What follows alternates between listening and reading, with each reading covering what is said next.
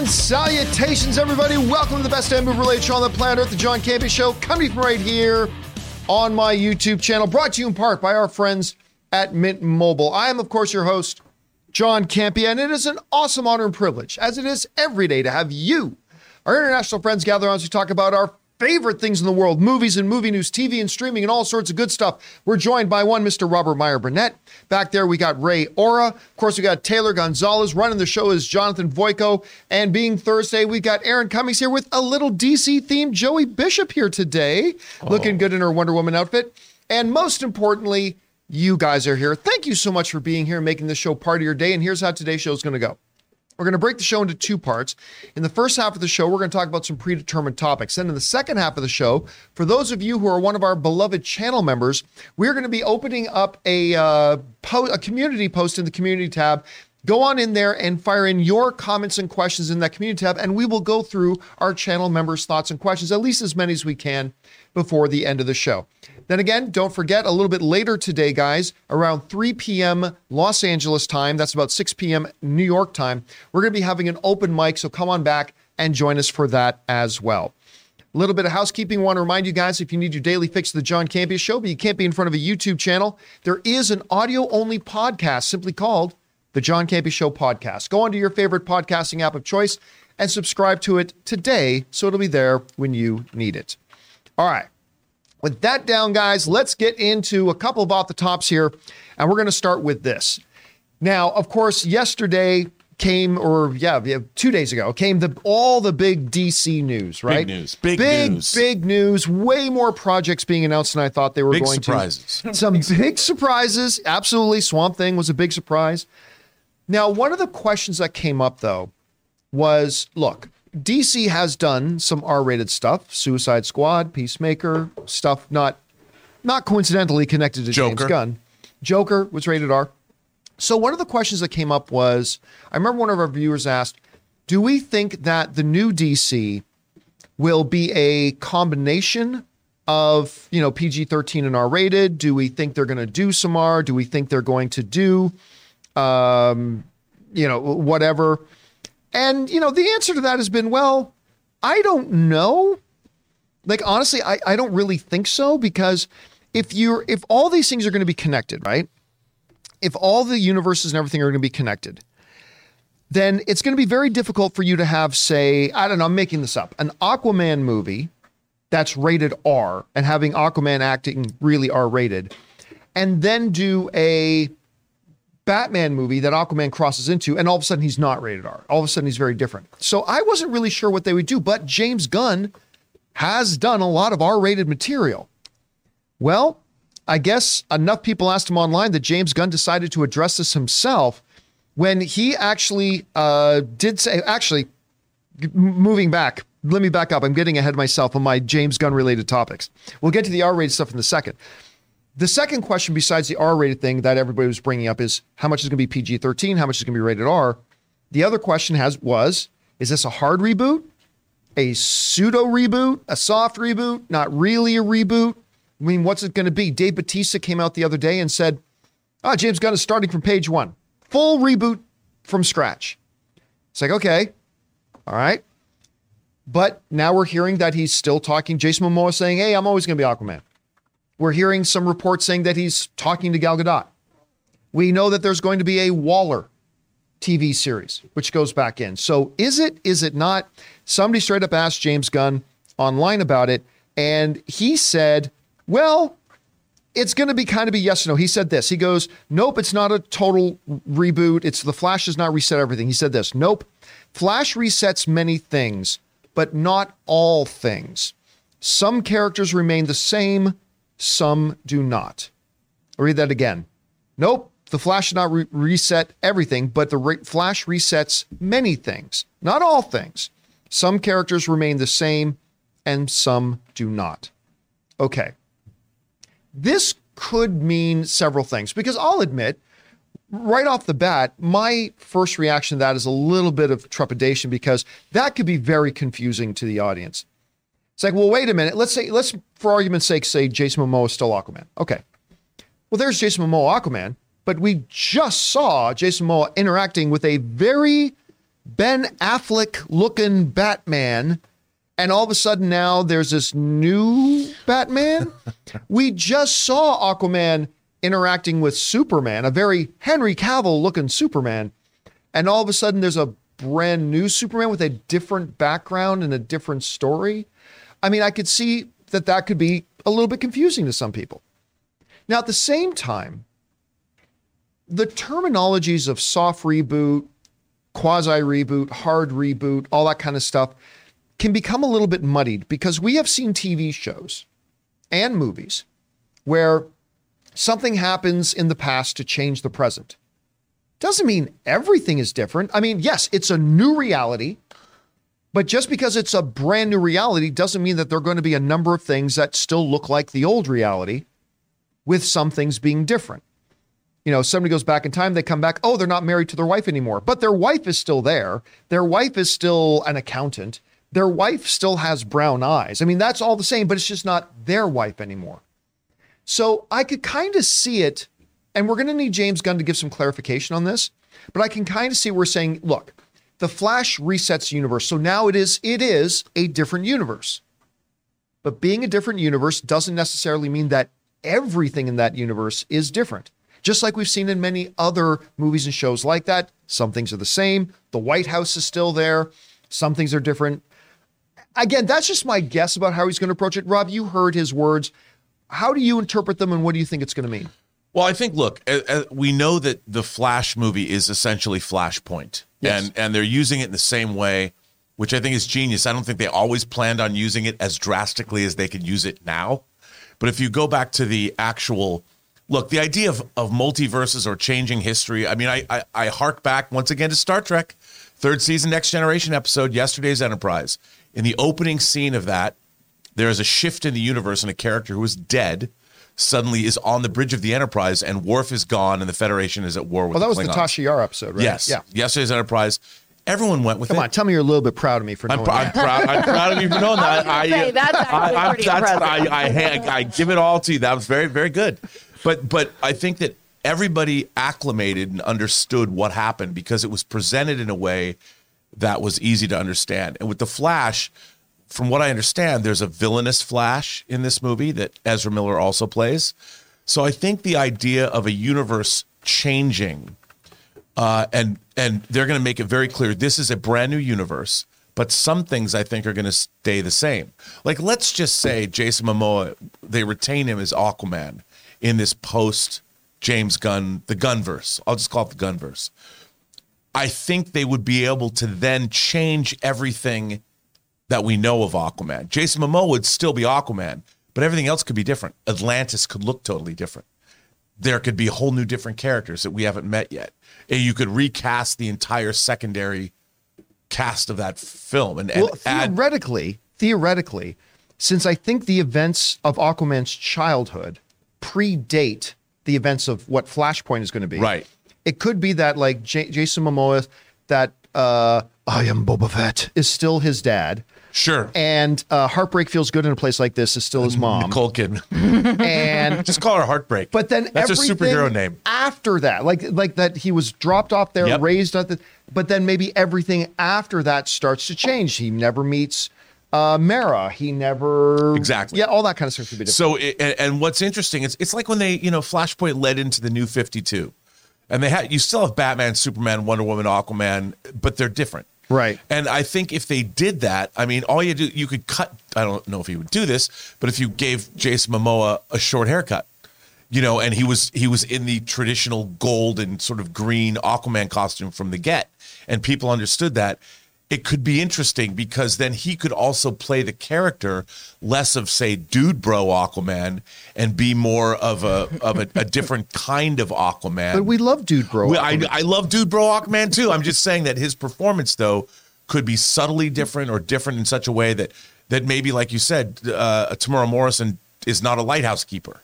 Maybe he has a different background, or they could even go back even further, and maybe in Flashpoint, there's different time periods touched upon.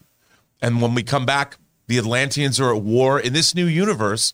Who is to say that the Atlanteans aren't at war with Paradise Island. Right, which is which is a trope in the in Flashpoint storyline. universe. So they could do that. at- Which, by the way, how interesting would that be? And then you launch into their Paradise Lost show, and it would deal with how did this animosity with the Atlanteans come about? Because, like in Game of Thrones, you need other lands. So wouldn't it be cool that you have the parallel of, of the Atlanteans and the and the uh, Well, that's where it gets difficult because in the traditional Flashpoint storyline, right, Barry goes back, prevents the murder of his mother, and that alters time. yes, The problem, though, is like events like the uh, the Themyscira one, Paradise Lost. That happens hundreds of years before Barry goes back to save his. Right. So you can't change too much. But unless you say that that you could also maybe what the Flash does because of the way he travels through time, that the time ripples go forward and backward. Yeah, Or you can do that. something. We've seen that done before. In And, and even it's back to Star Trek, all good things. Oh, geez. I think it's really a smart word salad, so to speak, by James Gunn to just say some things will say the same, th- some things will be different. It's just going to be a, you know, choose your own adventure kind of world that we're all living in for Yeah. DC. It's very smart on his part because then people are not so married to one idea that it all has to be part of the same universe or it has to be a complete reboot. And let's also be clear about something Henry Cavill wasn't fired. He stop saying he was fired because he wasn't. They're doing a different iteration of a character that has been played by many different actors. And that doesn't mean that Henry Cavill will never be Superman ever again in his entire life. We don't know. And that might be a cool thing that we get to see in the future. But for whatever reason, the next step for Superman is going to be a younger version. And everybody's saying, well, you can't keep this character and not have Henry Cavill. Yeah, actually, you can. Because at the end of the day, it all depends on what story is being told. So, I mean, I wouldn't be surprised if we see several other characters played by a certain actor now being cast as younger or older or a different timeline. we already know I- Batman's going to be one of the different ones. I mean, anybody, anybody. I'm just excited because I feel like for the uh, and and even somebody in the chat just said, "My God, it's all so convoluted. How do you keep it straight?" What I'm hearing is that. You don't have to keep it straight. We don't have to work that hard as an audience to understand what's going on because some things will be in a timeline and some things will be able to just go and watch and, you know, go into the world and not have to do your homework first. And I think for a lot of people that's going to be, you know, something that draws them in. To be clear, though, it is all one timeline. It, it like James Gunn has said, this is all in the same thing, and the the few projects that aren't are going to be labeled as DC Elseworlds. But I but I think Erin's right in the sense that th- I think it's going to become very apparent and very clear that, like you said, that one Star Trek episode is a great example. The episode starts and Tasha Yar is there. It's like, well, wait a minute. The timeline got reset. Some things are the same. Picard's still there. Some things are different. Tasha Yar is alive, and Worf is not the chief of security. And I think we'll adjust to it pretty quickly. I agree. And you know what else they can do? I mean, in the in the standard timeline DC universe, when I was a kid, my favorite thing I've said on the show many times was the Justice League Justice Society team ups. And Earth 2 existed. And the whole thing was started with the Flash of Two Worlds storyline when he was on the cosmic treadmill. So you could even bring back the Justice Society with with Pierce Brosnan as Dr. Fate from Earth 2 and Henry Cavill could be their Superman. Yeah, I don't think they're going to do Earth One, Earth Two. I know, but I mean, they thing. Yeah. could. They yeah, they, I mean, uh, everything's They there could. and possible. I don't think they will. Anyway, guys, question is for you, my man.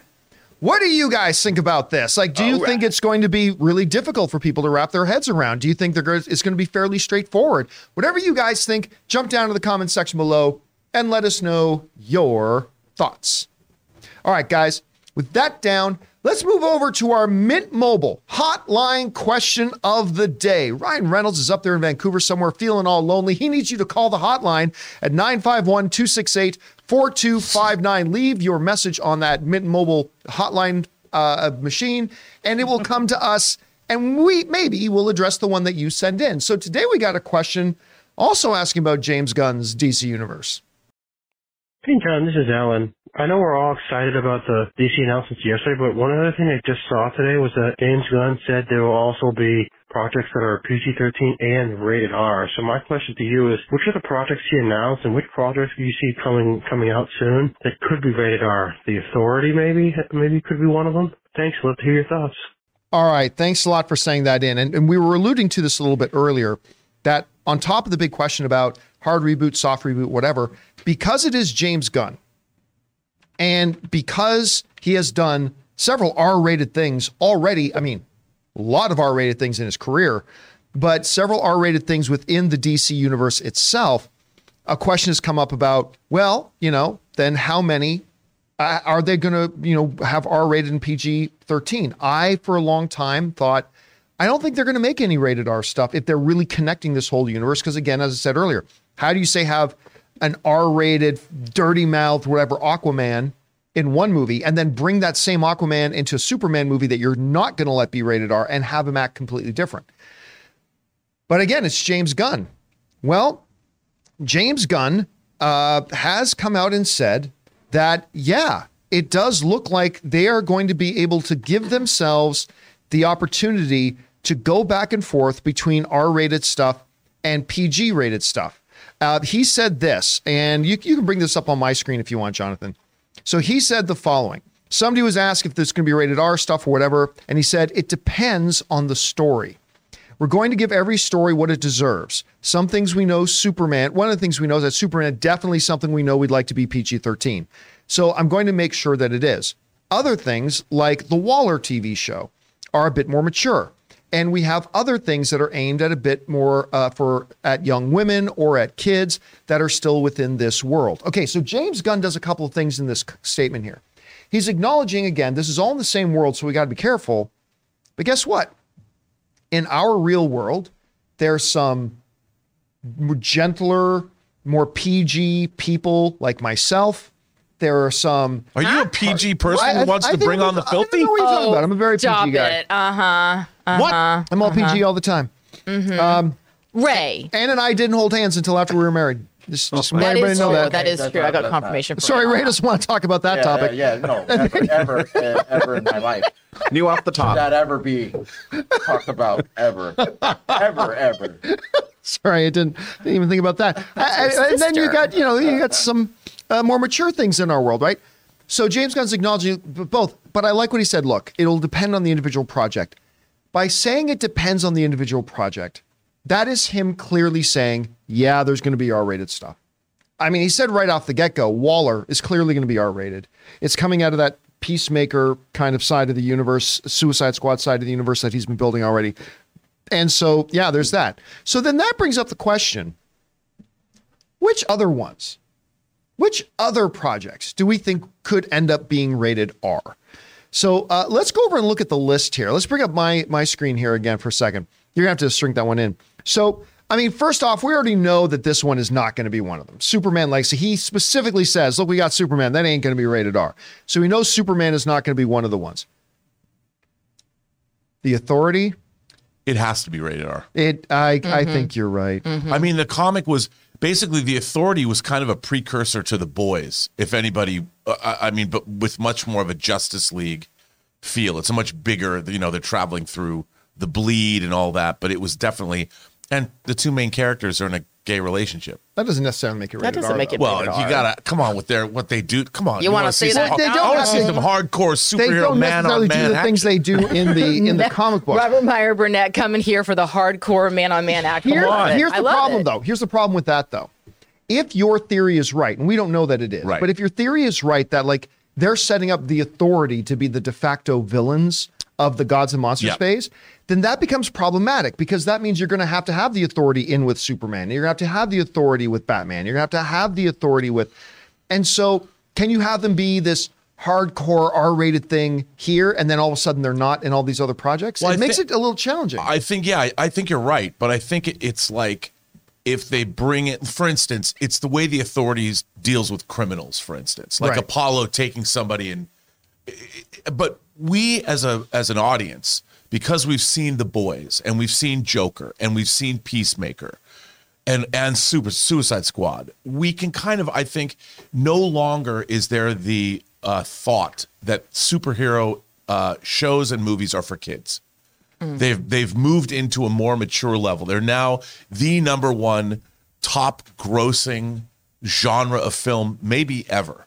And I think that there's a level of maturity that's expected on the part of the audience. And that's why I think obviously we start as kids loving these characters, and then we're, we mature up as we move through the pantheon of animated series, comics. I mean, comics themselves have become really R rated. Sure, but remember the the most profitable ones are all PG thirteen. Like it's very very Sure. rare that you get an R rated one that nudges into the billion dollar. But I think, but I do think you can. Have, we just haven't seen it yet. I think you could make an R-rated Authority movie, but then move them over as villains in a Kingdom And Come scale it back a little bit? Yeah, like you wouldn't have the violence and the sex. Okay. So well, let's keep going here. I don't think anybody else will disagree that The Brave and the Bold will definitely be PG 13. Especially, I mean, it depends on how old they age Robin, but still, I, I think it's pretty safe that Brave and the Bold is going to be PG 13. All right. Supergirl, Woman of Tomorrow. My first thought is to say, obviously, PG 13. But that being said, when they were describing the Supergirl mm-hmm. project, right, let me read this last thing, this paragraph. When they were describing the Supergirl project, they said this We see the difference between Superman, who was sent to Earth and raised by loving parents from the time that he's an infant, versus Supergirl, who was raised on a rock chip off of Krypton, watched everyone around her die and be killed in terrible ways for the first 14 years of her life in anybody else's hands other than James Gunn, we say definitely PG 13. I'm going to say there's a 10% chance here that maybe the Supergirl project, they really want to differentiate because in a lot of iterations, Supergirl is just a female version of Superman. Right. Mm-hmm. If they really want to differentiate her in the hands of a James Gunn, I mean, so I'm going to say 10% chance of Supergirl's rated R. What do you Well, think? even you look at the line right below what you just read, and it says this is going to. He, that James Gunn says this will be much more. It's Hardcore. much more But Rob brings up a good point. So much of the differentiation between a PG 13 and an R rating really comes down to violence, language, and sex, with language and sex being the biggest ones. You can still have a lot of violence in PG 13, but this, the second you show a little butt crack, you are definitely in rated R territory. Uh, I look. I totally agree with that. And like, what if you went? What if Supergirl's more like Conan the Barbarian, like John Milius is Conan, where horrible childhood forges her into the person that she is, and she's basically uh, one step away from a Viking, in a way, and comes to Earth, and her ways have to be tamed, and the only person that could do anything to tame her ways is her cousin, Kal El. Right. And that could be. I mean, she could be and not understand. Can you imagine if somebody who's raised in a hardcore environment finds her way to Earth, and the first time she gets in some kind of scrape, she ends up pulling somebody apart limb from limb, not understanding her own power under a under a yellow sun. I mean, that could be really interesting and and hardcore. But then again, her character arc could change her from an R-rated character into a PG-13 character, and we see that arc happen.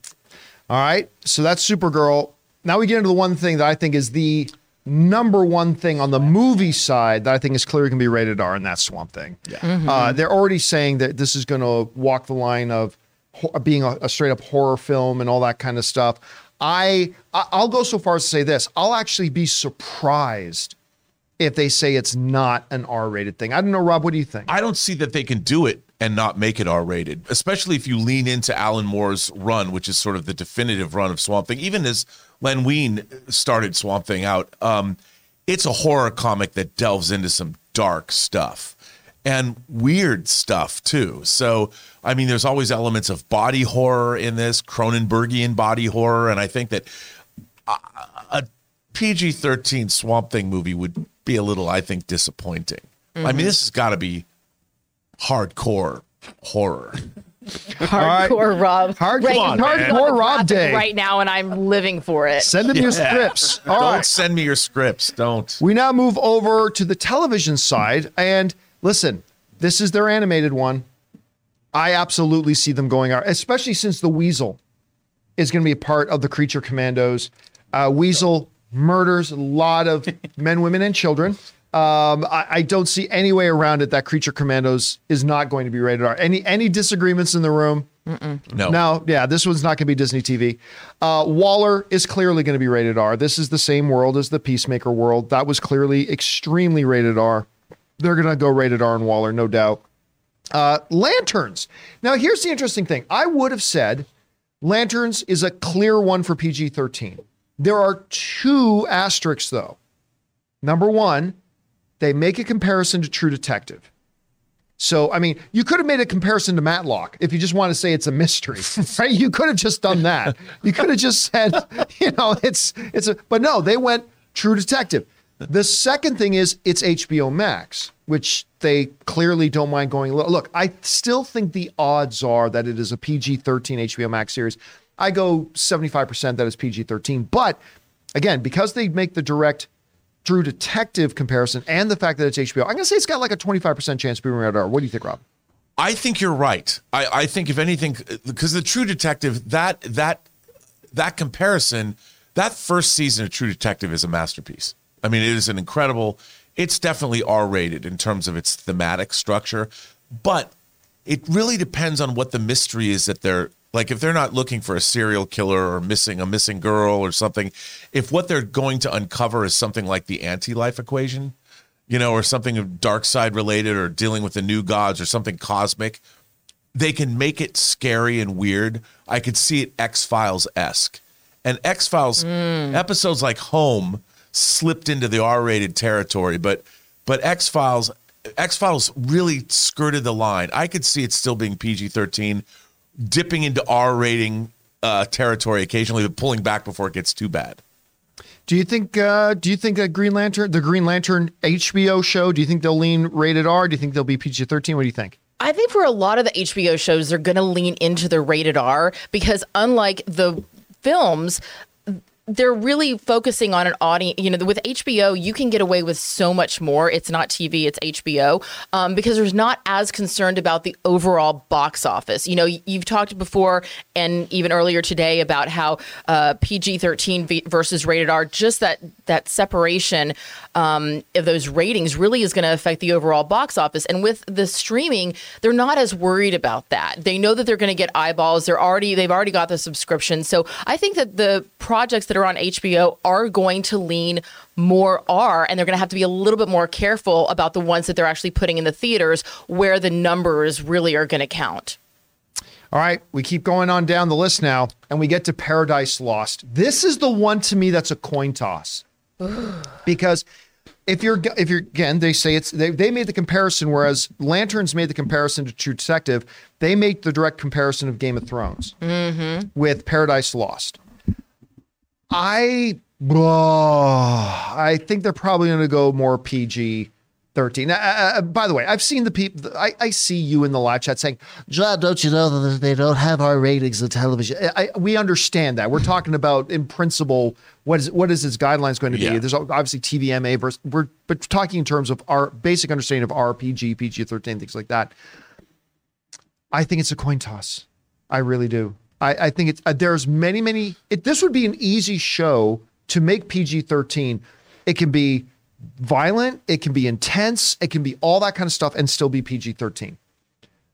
But it can very easily get into some heavy R rated R rated uh, R rated stuff too. So I'm going to call a push on this and say 50 50. Rob, which way do you think Paradise Lost will go? Well, on the flip side of the authority, you know, if you go, if you're dealing with a society that's all women and matriarchal in nature, and you're doing it Game of Thrones style, you know, the women on women stuff could happen too.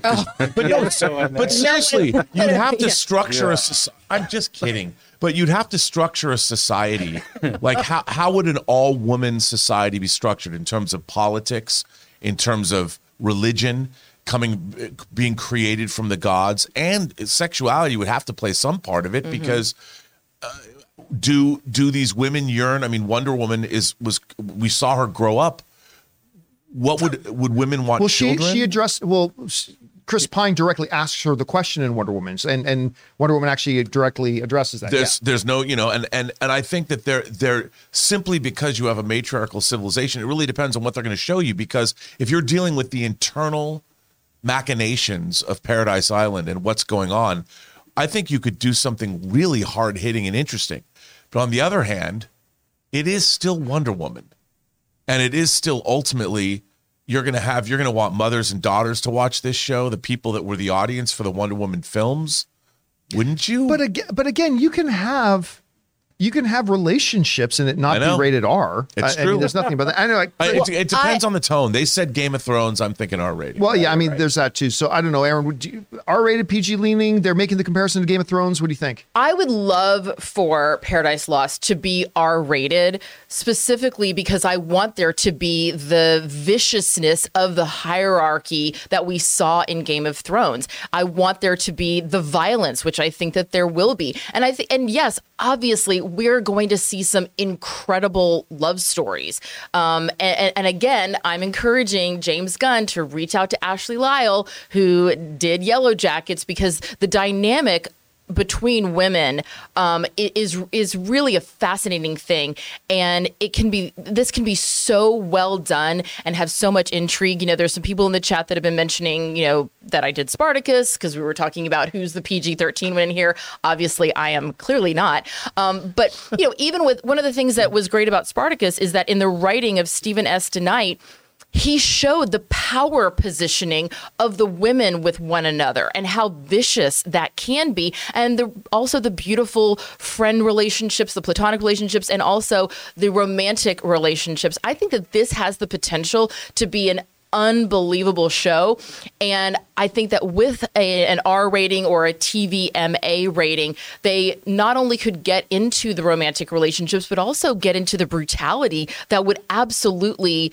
exist in this world as well i'm uh, i'm here for the r By the way, I I- while we were talking, I put up a poll in the live chat, just asking you guys, our viewers, uh, a simple question. I asked. I said, "Will Paradise Lost be R-rated?"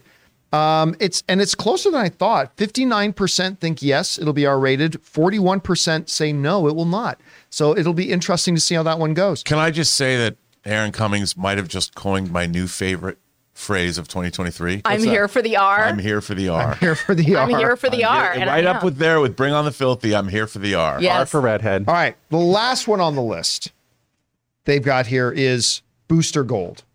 And at first, my first thought was, well, that's it's going to be a lighter comedy. They're they're going to go, you know, but you know what? The more I thought about it, I think this one will probably be more in the vein of Peacemaker.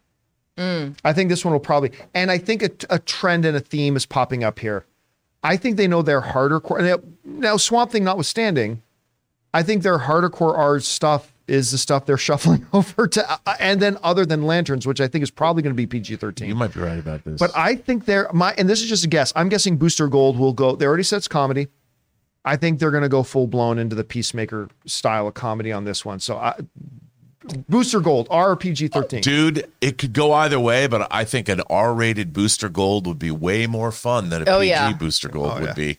But then I wonder, does it then get too much into the comparisons of the boys and Peacemaker? Does it matter as long as people watch? And that's that's what I'm wondering about. If the rate because No, the, you're right, The you're right. Peacemaker, no, because you're not wrong. I'm I'm just on top of that as well. Is that Peacemaker was the number one show in the world. So that style of humor brought into the world of DC seemed to work. So them look, it's like it's like uh, the comparison I make in my head was when I first saw ads for Parks and Rec. I avoided the show for its first year and a half because I thought it just looks like another The Office. It's just The Office all over again. Yeah. When I started watching it, I found out number one, I was right. It is really just another Office. Yeah. But number two, that didn't matter because it was hilarious and one of my favorite shows of all time now. So maybe maybe that's their thinking on Booster Gold. I mean, if you wanted to go the R-rated route, you could you could make Booster Gold somebody more like an Andrew Tate character, where Oh, he's talking Oh, about God. chicks and making money and all mm. this, and and I'm from the future and I've got all this power, and what are you going to do about it? And I've got all these endorsements, and I'm I mean, I could and I I would be so there for that if they if they lean, but if they leaned into more of because that's kind of what Booster Gold is. He comes back, he sets himself up as a capitalist superhero and loving life and going to parties and hanging out and he's yeah, but s- that that has a that has a real short time limit on it, and so Yeah, it's like does. how far Yeah. can you take that that gimmick? You know, well, if- but I mean, the, but that's the, his journey. You know, his journey is that's how he begins. But then when he comes to Earth and he interacts with the other superheroes and he he finds his moral compass. Okay, I I hear you, and I don't totally disagree with you. Personally, my taste is I'm not really here for the Andrew Tate redemption story. Well, no, And I- you're look, I just use that as a- But- but I- you know I shorthand mean? It's like, example. okay, go have your journey and then come back to us when you're ready to be an adult. Perhaps that was a bad. I just that was my shorthand. That was what popped into my mind. no, no, no. I- I hear you, I hear brash, you. Media savvy Yeah. character that makes money and talks a lot of stuff. All right. Guys, the question is for you. We've it's been made clear by James Gunn. Some stuff is going to be rated R. The question is going to be which stuff will be, which stuff won't be. Is it going to be kind of even? Will it be a couple of things will be rated R? A lot of them, I don't know. Whatever you guys think they're going to do here, jump down to the comment section below and let us know your thoughts. All right, guys. Before we go into our uh, break here and, and getting into our main topics, I want to let you guys know about something, a little bit of an announcement here. Uh, we, a lot of people are often writing in and asking about doing some live events. Well, today we are announcing we have a live event coming up on Sunday, February 19th. That's just a little over, that's about two and a half weeks from now. Sunday, February 19th, uh, we are having an event called An Evening with Campea, Harloff, and Alba. It's myself, of course, uh, Greg Alba of Reel Rejects, Christian Harloff from the Christian Harloff channel, who you see on our channel once in a while. And we are going to be at the Flappers Comedy Club in Burbank, downtown Burbank, California on Sunday night, February 19th. And uh, there's going to be a little bit of stand up comedy to warm the show up. And then Greg, Christian, and I are going to come up on stage and we're going to talk about the online movie space. We're specifically going to talk about the new Ant Man movie because the new Ant Man opens just a couple of days before that. And tickets are on sale now.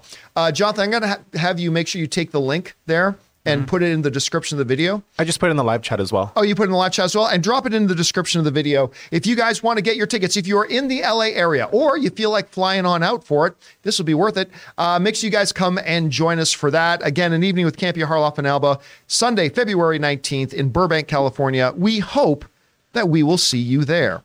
Okay.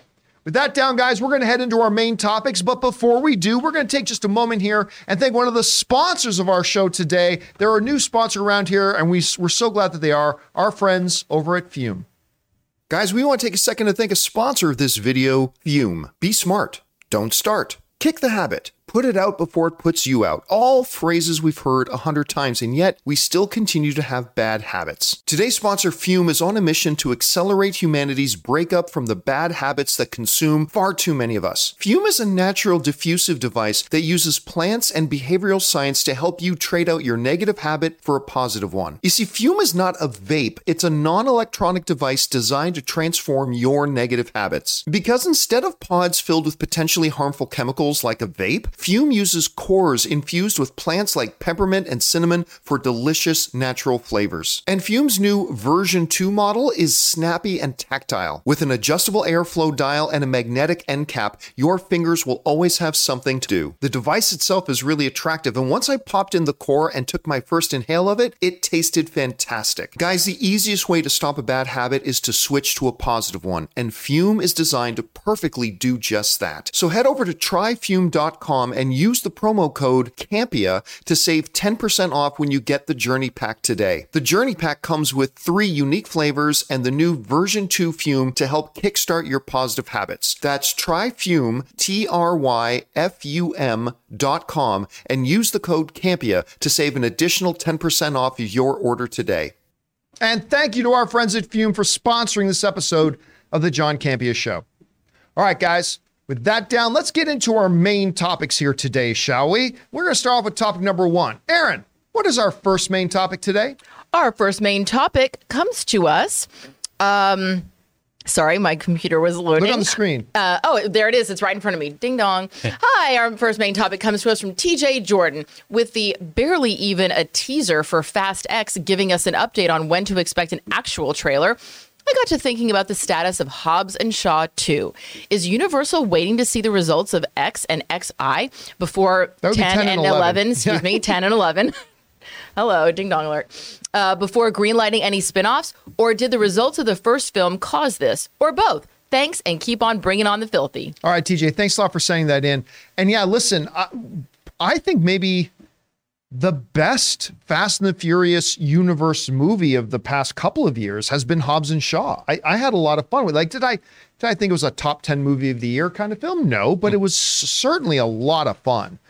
And even though I like Fast and Furious 8, I know a bunch of people don't, but I like Fast and Furious 8. It, not as much as previous ones. I think out of Fast 8, Fast 9, Hobbs and Shaw, I think Hobbs and Shaw is easily the, the best one of that group. I had a good time with it. And you know what? For a spin-off movie, had some pretty decent success. It made over 700 millions of Yeah. dollars at the box office, which for those of you keeping score at home is twice as much as Black Adam made. So I mean, it's it was pretty successful, especially for a spin-off, a Fast and Furious movie without Vin Diesel or anything like that. And it did quite well. I love the chemistry of Jason Statham and Dwayne The Rock Johnson together. But it doesn't look like it's going to happen. Now, we did touch on this before. We talked about this a little bit about a month or two ago. But I want to go back and take you back right now to a comment made by the producer of uh, Hobbs and Shaw, Kelly McCormick, who, when asked about the status of Hobbs and Shaw 2, said this We would love to make a Hobbs and Shaw 2. There's no conversations at this time, though. I do feel like there were a lot of seeds planted in the original to try to create a spin off in a way that included a Kevin Hart and a Ryan Reynolds and sort of all kinds of stuff. And that was intentional, but not necessarily because we had plans in mind, just because it would be fun to have different players for them to play to play with, if anybody, or we wanted to go for it in a different way. So you know, I don't know. I mean, Dwayne, that's Dwayne Johnson's a really busy guy, and you know, he would be the one to motivate all of that. So you know, we're ready if he wants to, and until then, he's just dominating. So all power to him. So basically, what that comment means is that it's a very valid question. To say, hey, do you think maybe the studio is waiting to see how fast 10 does? Or do you think maybe the studio was apprehensive about the financial results of Hobbs and Shaw? Well, first of all, they had to interpret the financial results of the first Hobbs and Shaw as a win. Making over $700 million as a spinoff in your first one, that's a win. So that can't be it. I also don't think they're waiting around to see what the financial results of Fast 10 are because, again, that's going to be a different cast than the cast that ends up being in a Hobbs and Shaw 2. Kelly makes it very clear there's only one thing holding this up mm-hmm. Dwayne Johnson. If he wants to do it, they do it. And if he doesn't want to do it, they don't do it.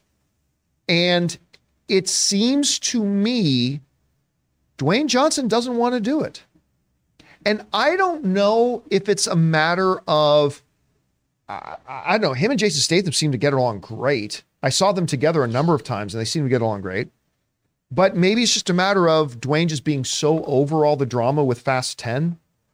Like maybe, or, or Fast and Furious franchise in general with the, the drama and the beef between him and Vin Diesel, which looked like it was really hot for a while. Then it looked like it got quashed and then it suddenly seemed like it got hot again. I don't know. Not to mention, even with the stumble of Black Adam, Dwayne Johnson is still Dwayne Johnson, hmm. which means it's not like he's sitting around going, "Man, I got nothing to do." He's got he's got piles of correspondence from every producer, writer, and, and studio in the world with 50 different projects they're offering him. And I think if he's like, "Do I want to go back into the world of Fast and Furious for you know three and a half months, or do I want to try a bunch of other different things?" Because some of his dance card is cleared up now since he's not going to be Black Adam anymore. But uh, I, I think this is all Dwayne. And I'll be honest with you, Rob. I just don't think Dwayne wants to do it. I would like to see sequel. I'm on. I would like to see him in this role again. I love him as Hobbs, but I think it's up to him, and I don't think he wants to do it. So I don't think we're going to get a Hobbs and Shaw. What do you think? I think you're right. And I think ultimately, at the end of the day, this is still Vin Diesel's franchise. I'm, was he a producer on Hobbs and Shaw? He I'm sure his name would have to be Yeah. in there somewhere. I would think that I think what Dwayne Johnson is looking for is his own ongoing franchise. And if you look at the kind of movies he's made, you know, maybe there'll be a Jungle Book 2 or something like that. I think that Dwayne Johnson is interested in building, and more power to him, the brand of Dwayne Johnson. And the problem is, you know, he came into the Fast and Furious franchise in the Citizen Kane of that mo- of that franchise, which was Fast Five which it is. It's the Citizen Kane of the Fast Five or the the Fast and the Furious franchise. Fast Five is a masterpiece as far as it goes, and I understand that, but but it's not his. He stepped into somebody else's franchise, and as much money as that movie made, and as much success as that film had, it again. I think Dwayne Johnson is in the Dwayne Johnson business where he frontlines everything he does, and rightfully so. He's earned it. And you know, while whereas Hobbs and Shaw was a, a I I think a money making spinoff, and a really well done, fun movie, a fun action romp, as it were. I do think that we want we are not going to see him come back unless somehow they convince him, and I don't think they will, to come back in the last. They're saying that Fast 10 2, 10.5, Yeah. Fast 11, whatever Fast they're going to call it. part two, Yeah, chapter Fast- one. it's whatever it's going to be called. Maybe he'll show up, you know, but I doubt it. Weirdly enough, Vin Diesel is not credited on IMDb with producing Hobbs and Shaw. Okay, so may, I wouldn't be. That's you know what? weird. I wouldn't doubt if Dwayne Johnson moved heaven and earth to make sure his name was taken off. Yeah. Under, but you like, know understand what he their got relationship was. it- there was some sort of deal because there's no way that Vin Diesel would. Ha- there, there's no way. no, he he probably they probably just didn't make it credited, but he probably Yeah. got a little cut of something. Something. Of Yeah, he would've course. had to. Yeah. And I'm sure as long as he gets paid, he doesn't care. I, I don't know. Like Erin, out of everybody in this room, I mean, um, you are the one person in this room who has worked, well, almost worked with. Uh, no, you did work with with Vin Diesel. I did. That's yeah. right. He even talked about me on the Tonight Show. Um, he did. So I, I don't know with Dwayne the Rock Johnson. Do you think there could be a Hobbs and Shaw too? Do you think that that's just a bridge that's so burned that he doesn't even want to go anywhere near it anymore? I, I don't know. What do you think? You know, I, I really want there to be the bromance between these two superpowers. Uh, I, I really think that they have more in common than they have uh, different, and I wish that they could come together because man, the forces between to, for these two to join forces it's just an incredible thing to watch. Um, but sadly it doesn't look like it's going to go that way. I think that you bring up a really you know rob brings up a really good point which is that vin uh, vin diesel he has his franchise. I mean he he doesn't ever have to do anything ever again. That is cemented in stone. It's done and for The Rock, as much as he is a mega power, a superpower, and he can absolutely, he absolutely has the power to be able to get movies greenlit and not, um, he doesn't have his Fast and the Furious. He doesn't have his franchise. And so continuing to be a secondary player, even as a producer, which Dwayne Johnson is a producer on Hobbs and Shaw, credited on IMDb, even as a producer on that, it's not his baby. It will be forever linked to Vin Diesel. And so maybe he's just saying, you know what? I don't want to continue being a secondary character in someone else's story. I want to be my own storyteller. And he has the ability to do that. So I wish him all the luck. And, um, and yes, Vin Diesel is an awesome human. Uh, I, I come on. I cannot be the only one.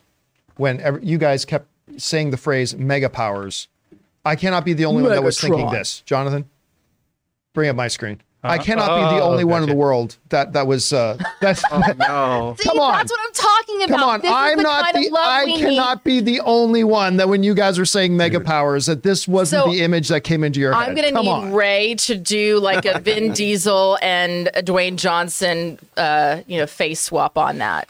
I mean, it just had to. All right, guys. Question is for you. Maybe on. What do you think about this? Do you think Dwayne the Rock Johnson will ultimately decide to do a Hobbs and Shaw 2? It sounds like the ball is completely in his court about whether or not to do it or not. Do you think maybe, yeah, listen, he's just busy right now. Maybe he's licking his massive, massive gun wounds over, you know, maybe some of the Black Adam stuff. Uh, maybe he's got like a thousand other projects he can do. He's still one of the biggest movie stars in the world. Or do you think it's like, nah, man, I've had enough of that? Whatever you guys think, jump down to the comment section below and let us know your thoughts. All right, guys. With that down, let's move on to main topic number two, shall we? Erin, what is our second main topic today? Our second main topic comes to us from Levi. Hi, John. I've started seeing stories of The Last of Us Episode 3 being review bombed online due to a lot of homophobic people out there who don't like the fact that the episode centers around two gay characters. I find this just disgusting. This episode was amazing, and characters being gay shouldn't diminish how people see a story. How can review sites help to combat how to help to combat this sort of reasoning and not allow these reviews to count? Your thoughts? All right, Levi, thanks a lot for saying that in. And yeah, look, review bombing is and has been a, a big issue for the online world for a while. And it's not surprising, of course, that The Last of Us episode three, despite the fact it's one of the single greatest episodes of television I've seen in years, um, that it would, you could predict. It's like the weather, man. It, it was going to come. The review bombing would come. Now, I, I think it would be good for us before we get into the specifics here, I actually did a standalone editorial a couple of weeks ago on the topic of review bombing. And instead of just repeating a lot of what's in there, if you don't mind, if you don't indulge, for those of you who have not seen this already, uh, let's take a second and take a look at this. Uh, we a video I did about review bombing, and then we'll get into how it applies to this situation here. Take it away. Review bombing, the proud exercise of taking the digital democratization of review platforms meant to be a place to express an individual's thoughts on the creative merits of movies and TV shows, and instead weaponizing them to bring personal political biases and agendas to bear. So, what is review bombing and what is it not? How did we get here? And how are online platforms like Rotten Tomatoes trying to fight it? Hey guys, my name is John Campea. I'm the host of The John Campea Show, a daily two hour live stream talking about movies, movie news, TV, and streaming. Come on by and join us sometime. Movies and TV shows being review bombed refers to the practice of a person or group of people coordinating to post negative reviews of a movie or show, usually due to a political or personal agenda. This phenomenon has become increasingly common in recent years, particularly with the rise of social media and the ease of access to review platforms such as Rotten Tomatoes and even IMDb. Now, I think it's very important to stress right up front what review bombing is not. Watching a movie or TV show and just finding it that it didn't work for you, maybe it was a comedy that you didn't find funny or a thriller that didn't thrill you, a drama whose story didn't make any sense. Whatever the reason, it just didn't give you a great experience watching it. And you go and give a negative review as a result, that is not review bombing. Being able to be critical of the quality of the art we watch is every bit as important to the fan experience as praising the quality of the art that we watch. We watch something we like, we celebrate it. We watch something we don't like, we criticize it, and then we move on. But when negative, often scathing reviews are given to a movie or a show before that movie or show has even come out, or when the motivation of a negative review isn't based on creative merit, but rather the show or movie not aligning with that individual's political or cultural beliefs, that is review bombing. At its core, review bombing is an act of retaliation designed to hurt or harm individuals or projects or studios. What they're retaliating against can vary. Perhaps the movie has a social theme that the reviewer rejects. Perhaps the movie portrays women or minorities outside of the roles that person feels they should be limited to. Sometimes it's in retaliation against something an actor or director has said or done outside of the movie that that person takes offense to. Or several other factors. Either way, review bombers take to review platforms not to give their perspectives on the creative merits of a film, like they're meant for, but rather to bludgeon a project for their own personal agendas and gripes. For example, I remember the very first example of review bombing I ever came across was back when Christopher Nolan's The Dark Knight came out. Now, the movie is unquestionably one of the greatest comic book movies of all time, no question. Well, at the time, though, The Godfather was the number one ranked film of all time on IMDb. Dark Knight fans decided they wanted the Batman movie to be number one. So instead of just voting positively for The Dark Knight, a slew of fans organized to collectively downvote or give one star reviews to The Godfather in order to bring it down. This is classic review bombing in the sense that the downvotes had nothing to do with the creative merits of The Godfather, but rather more to do with their other agenda. Side note, as of this recording, Shawshank Redemption is the number one ranked film of all time on IMDb. The Godfather is number two. The Dark Knight is number three. A good example of retaliation review bombing happened when the Adam Wingard 2021 film Godzilla vs. Kong came out. A large number of people started attacking the movie, but not because they didn't think it was good, but rather for another reason that good entertainment website CBR wrote about in 2022, saying, Last year, fans of Justice League director Zack Snyder took to review bombing Adam Wingard's Godzilla vs. Kong, seemingly in an effort to get Warner Brothers Pictures' attention as a part of the hashtag Restore the Snyderverse movement. Godzilla vs. Kong premiered simultaneously in theaters and on HBO Max on March 31st, 2021, just two weeks after Zack Snyder's Justice League premiered exclusively on HBO Max on March 18th of 2021. Seemingly viewing the kaiju film's close proximity as a threat, Snyder fans began to bombard Godzilla vs. Kong with one-star reviews on IMDb, which were often accompanied by the hashtag Restore the Snyderverse. An example of culture war agenda review bombing came in the form of organized Facebook group called Down with Disney's treatment for franchises and its fanboys. Yes, that was the group's actual name. Obviously, a lot of sharp thinkers in that little cabal. The group took credit for organizing a coordinated social media attack of Star Wars actress Kelly Marie Tran, which led to her leaving social media. In a post titled, I drove Kelly Marie Tran off social media, I loved every minute of it, the group's organizers wrote the following to their members Now go out there and fight for Legends restoration. Go out there and reverse this forced diversity. Go out there and show them what real Star Wars fans look like. Bring back the straight white male hero. The group later went on to organize an event called Give Black Panther a Rotten Audience Score on Rotten Tomatoes, scheduled for the day before Black Panther was even released. For a movie they had not seen yet, they were organizing a review event. Outstanding. Now, side note, shortly afterwards, Facebook removed the group from their platform, and I just can't imagine why. Now, to be clear, movies and TV shows aren't the only recipients of review bombing. The video game industry has seen its share as well. One of the more notable examples of review bombing in recent years occurred in 2018 when the video game Firewatch was targeted by a group of users who were unhappy with the game's developer, Campo Santo, for filing a copyright claim against massively popular YouTuber PewDiePie. The negative reviews flooded in, causing the game's rating on Steam to drop significantly. Now, Occurrences like these motivated the online platforms to start to take steps to try to curb the effects of review bombing. And while there is no perfect foolproof system to fight review bombing, in the case of Steam, the prominent video game digital distribution service, they came up with a rather great system. For a user to leave a review on a game in Steam, the user must actually own the game. Crazy, right? Now, on top of that, to give review readers context of the user reviews they're reading, Steam includes the number of hours the reviewer has actually played the game. That way, the reader can see how much of the game this reviewer actually played. A review given by somebody who's only played the game like 10 minutes won't be given as much seriousness as, say, somebody who left a review who played the game like five hours. In the world of movies, Rotten Tomatoes decided to take a couple of major steps in updating their user submitted review policies after a noticeable unfortunate uptick in review bombing was starting to happen, often before the movies even came out in theaters, like in the case of Captain Marvel. Rotten Tomatoes started with the common sense step of taking away the ability of users to comment on a movie before the movie had actually opened in theaters. Imagine that.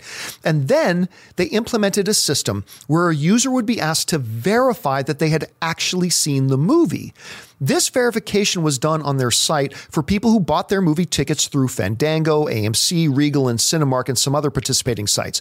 This resulted in what they called verified audience ratings for their audience scores. Now, Obviously, the review bombers cried foul when Rotten Tomatoes did this, claiming it was an act of censorship. But, as one Rotten Tomatoes rep said in reply to the censorship accusation, not at all. We'd love to hear your thoughts on a movie. We just, you know, want you to have seen the movie before you tell us your thoughts on it. I'd suggest that any platform that accepts user reviews without any sort of system in place to try to verify that a submitter has actually seen the movie in question or played the game that they're reviewing, then that platform's user reviews are completely useless and should just be ignored.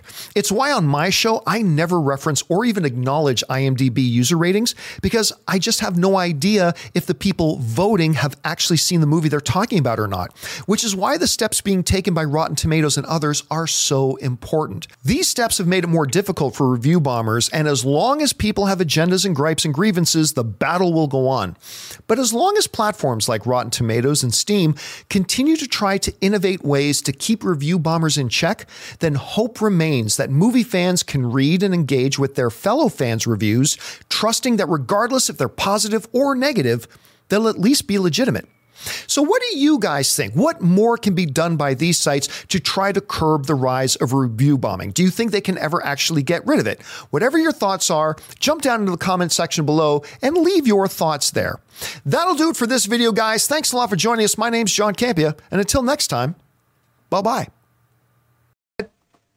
We're not going anywhere. So here, so so here's where this all ties into to this thing.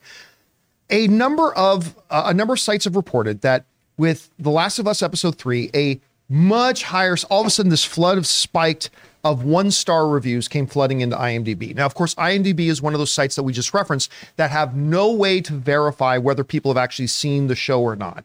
Can go in there and drop in reviews. Now, like we mentioned in the video, not all negative reviews are review bombing. I stayed up about 45 minutes to an hour last night reading through a lot of these one star reviews that people left for Last of Us 3, episode 3. And there are a number of them that are legit people just saying, I did not like this episode. Mm-hmm. Just saying, listen, you know, I read through their reviews and they're like, hey, a number of people are just like, I found it too slow. I'm looking for exploding zombie action. Okay, well, you don't really understand The Last of Us then, but that's fine. That, that's fine. Some people just thought that it was a little bit too much of a sidestep from the mainline story and it took them out of it.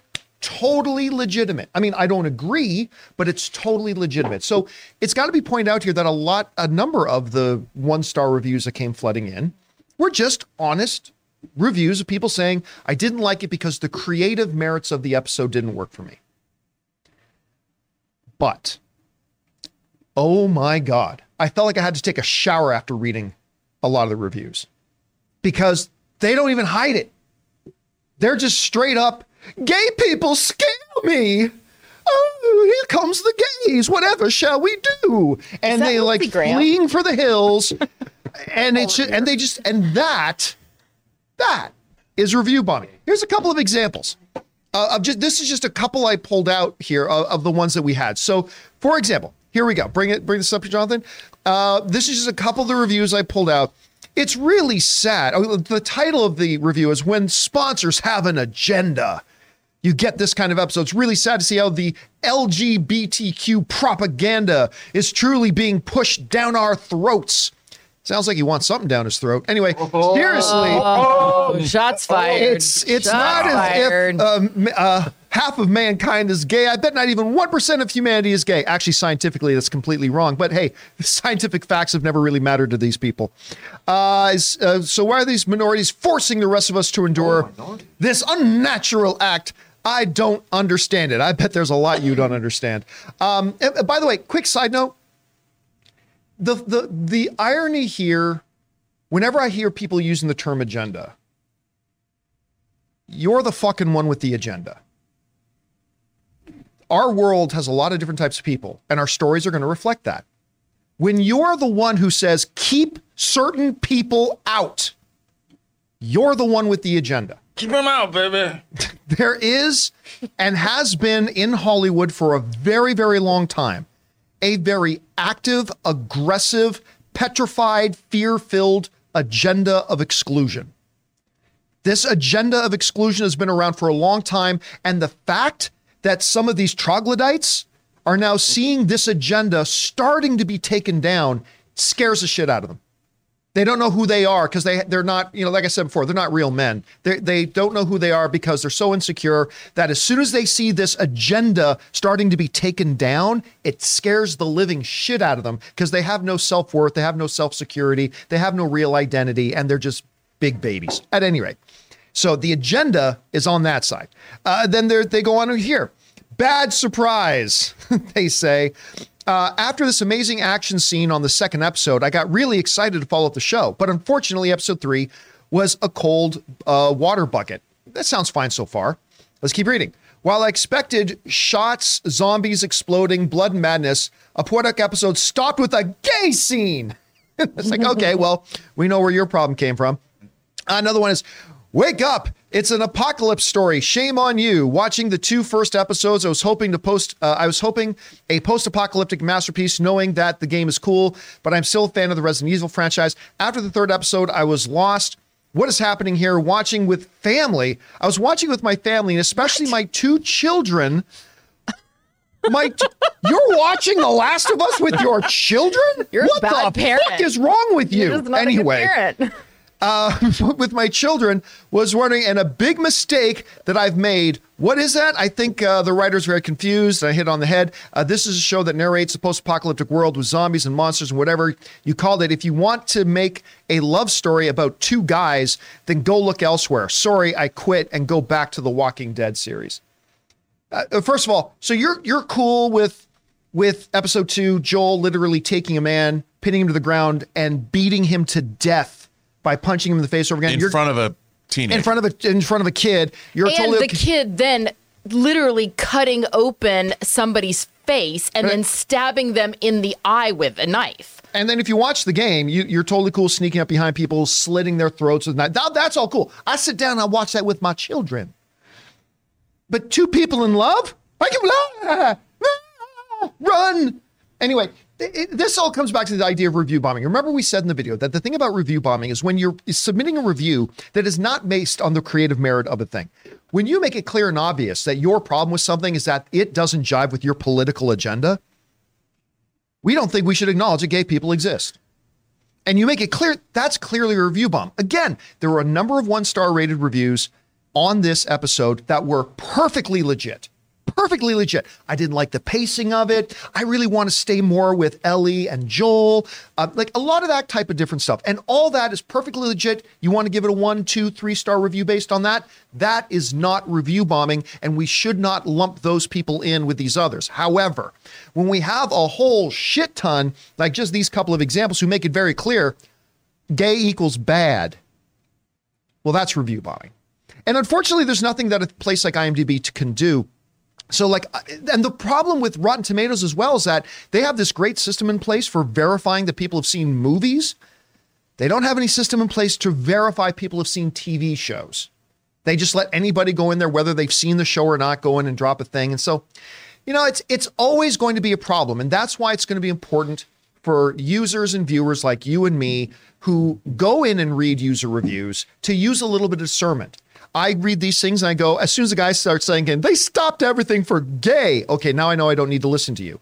But somebody else leaves a negative review talking about the pacing, talking about where they're putting the attention of the story. Hey, I may not dis- agree with you, but I can now listen to what it is you're saying. And that's where it's important for all of us as fans. Anyway, with that whole big intro, I know we've stayed on this topic far too long, uh, but that's part of the reality of it. So, anyway, guys, question is what do you guys think about this? Whatever your thoughts are, jump down into the comment section below. Let us know what can be done about TV show review bombing. You can't exactly verify it like you can with movies. Whatever you guys think, leave your thoughts below. All right, guys. With that down, long uh, drawn out topic, thanks, uh, intro video, uh, let's move on to main topic number three, shall we? Erin, what is our third main topic today? This topic comes to us from TJ. Hi, John and crew. 2022 was quite the surprise in terms of billion dollar films. Looking at you, Top Gun 2. And it looks like 2023 for films this year is pretty stacked. And also with some potential billion dollar films this year, like Garden- Guardians 3, The Little Mermaid, maybe even Mario Brothers. Hey, Ray. Let's do it. Seeing how you guys did it last year, I'm curious to know which films this year you see entering into the billion dollar club. Thanks and bring on the filthy. All right. Thanks a lot for sending that in. And yeah, I said we would do it. And I, I guess today's the day.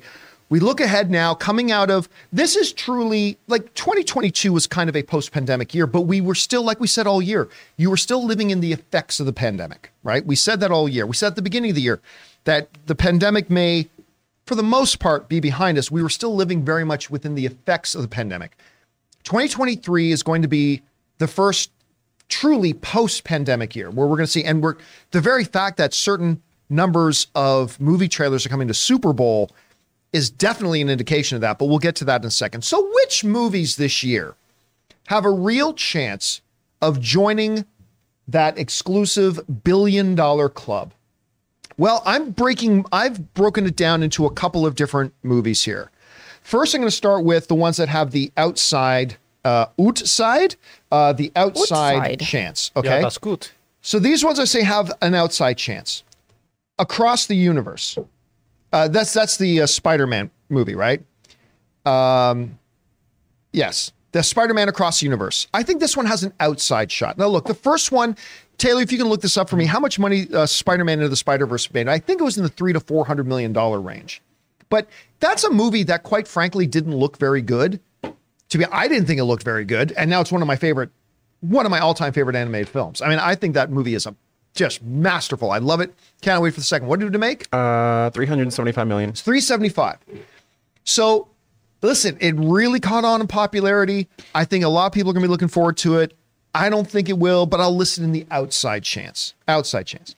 Uh, next one up that I think has an outside chance Oppenheimer. Oh yeah. It's a it is a Christopher Nolan film. People are going to be excited about it. Uh, I think the trailers have been terrific. Nolan has billion dollar films in his repertoire. Do I think this is going to be one? Probably not. But again, I will say an outside shot. Next one Hunger Games, Snakes and Foils and Shoots and Ladders. Or Songbirds and Snakes is what it's called. I still prefer Hunger Games, Shoots and Ladders. But yeah, Songbirds and Snakes, Hunger Games. Listen, I can't imagine it making a billion dollars, but listen, don't underestimate. I remember when I saw the view numbers come up of when they put that first little teaser, just that stupid little title tr- teaser that came out. The view numbers on that were insane. So I'm going to try to not underestimate it too much. I still don't think it'll actually get there, but I got to at least say it has an outside chance. Okay. Those are the three films that I think have an outside chance. Let's go on to things that I think will get close. So I don't necessarily, I wouldn't put money on these getting into the billion dollar club, but it's going to be close. I'll start with the Transformers Rise of the Beasts. Listen, if it wasn't for the fact that we saw the Transformers franchise take a massive dip in the amount of money they were making because audiences caught on, oh, wait, turns out these movies suck. Bumblebee did a little bit of rebuilding there. I, I, Bumblebee was a really, really good movie. And it's a little bit of rebuilding there. I think there's going to be some excitement about Rise of the Beast. It is a big visual effects spectacle. It is still the Transformers. It has had films in the franchise that have made been in the billion dollar club. So I while I wouldn't necessarily put money on it getting into the billion dollar club, I think it's got a shot. It's going to be close. Next up, the Marvels. I do again, I don't think it'll be a billion dollar film, but it'll get close and I won't be shocked if it does. The first Captain Marvel movie did get into the billion dollar club, not by a lot, but it did. Ms. Marvel was fantastic, but not highly viewed. It wasn't one of the higher viewed shows. So put all that together, I could see this thing getting north of 900 million and maybe even getting into that billion dollar club. I will not call it a cinch, but I'll say it'll get close. Next one up Aquaman 2. The first Aquaman film surprised a lot of people, and it made it into the billion dollar club. I was one of those people that I always thought it would be a big hit, be a big financial hit, but I didn't see it clearing 800 million. And it got into the billion dollar club. So you've got to, at the very minimum, I know Rob is definitely going to put this in his will make the billion dollar Yep. list, but I, I'm going to say it'll get close. I won't be surprised if it does, but I'm going to say this is one of those ones that's going to get close. Next up on the we'll get close list, Dune 2. Uh, look, there's a lot of asterisks to be put around the financial box office results of the first Dune movie. Obviously, pandemic era, HBO simultaneous uh, launch. Thanks so much, Jason Kilar, you idiot. Uh, a lot of things hurt it. Won more Academy Awards than any other film. Didn't win Best Picture, but it did win more Academy Awards than any other film. I think they're going to mount a real strong marketing campaign for this thing. It's going to make a hell of a lot more money than the first Dune did. But will it get into the billion dollar club? Again, I'm going to say it's going to get close. Won't be surprised if it does, but I'm going to peg it just falling a little bit short, but we'll see. Next up, Ant Man 3. Um, again, none of the Ant Man films have traditionally done super great. We're talking in the six to seven hundred million dollar range. Now, this one, uh, we're bringing in Kang. It's going to be a very significant, probably the most significant any of the Ant Man films have been. So, yeah, but we're also kind of on a, a streak right now of Marvel films that have not made the billion dollar club. Doctor Strange certainly got close. Then we saw a little bit of a tailing off with uh, Thor Love and Thunder.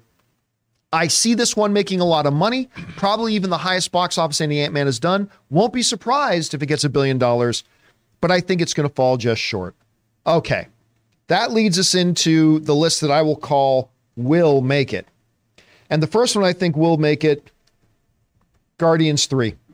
I, I, I just think Guardians of the Galaxy Volume 3, I think this one will hit the 1.1 to 1.3 billion dollar range.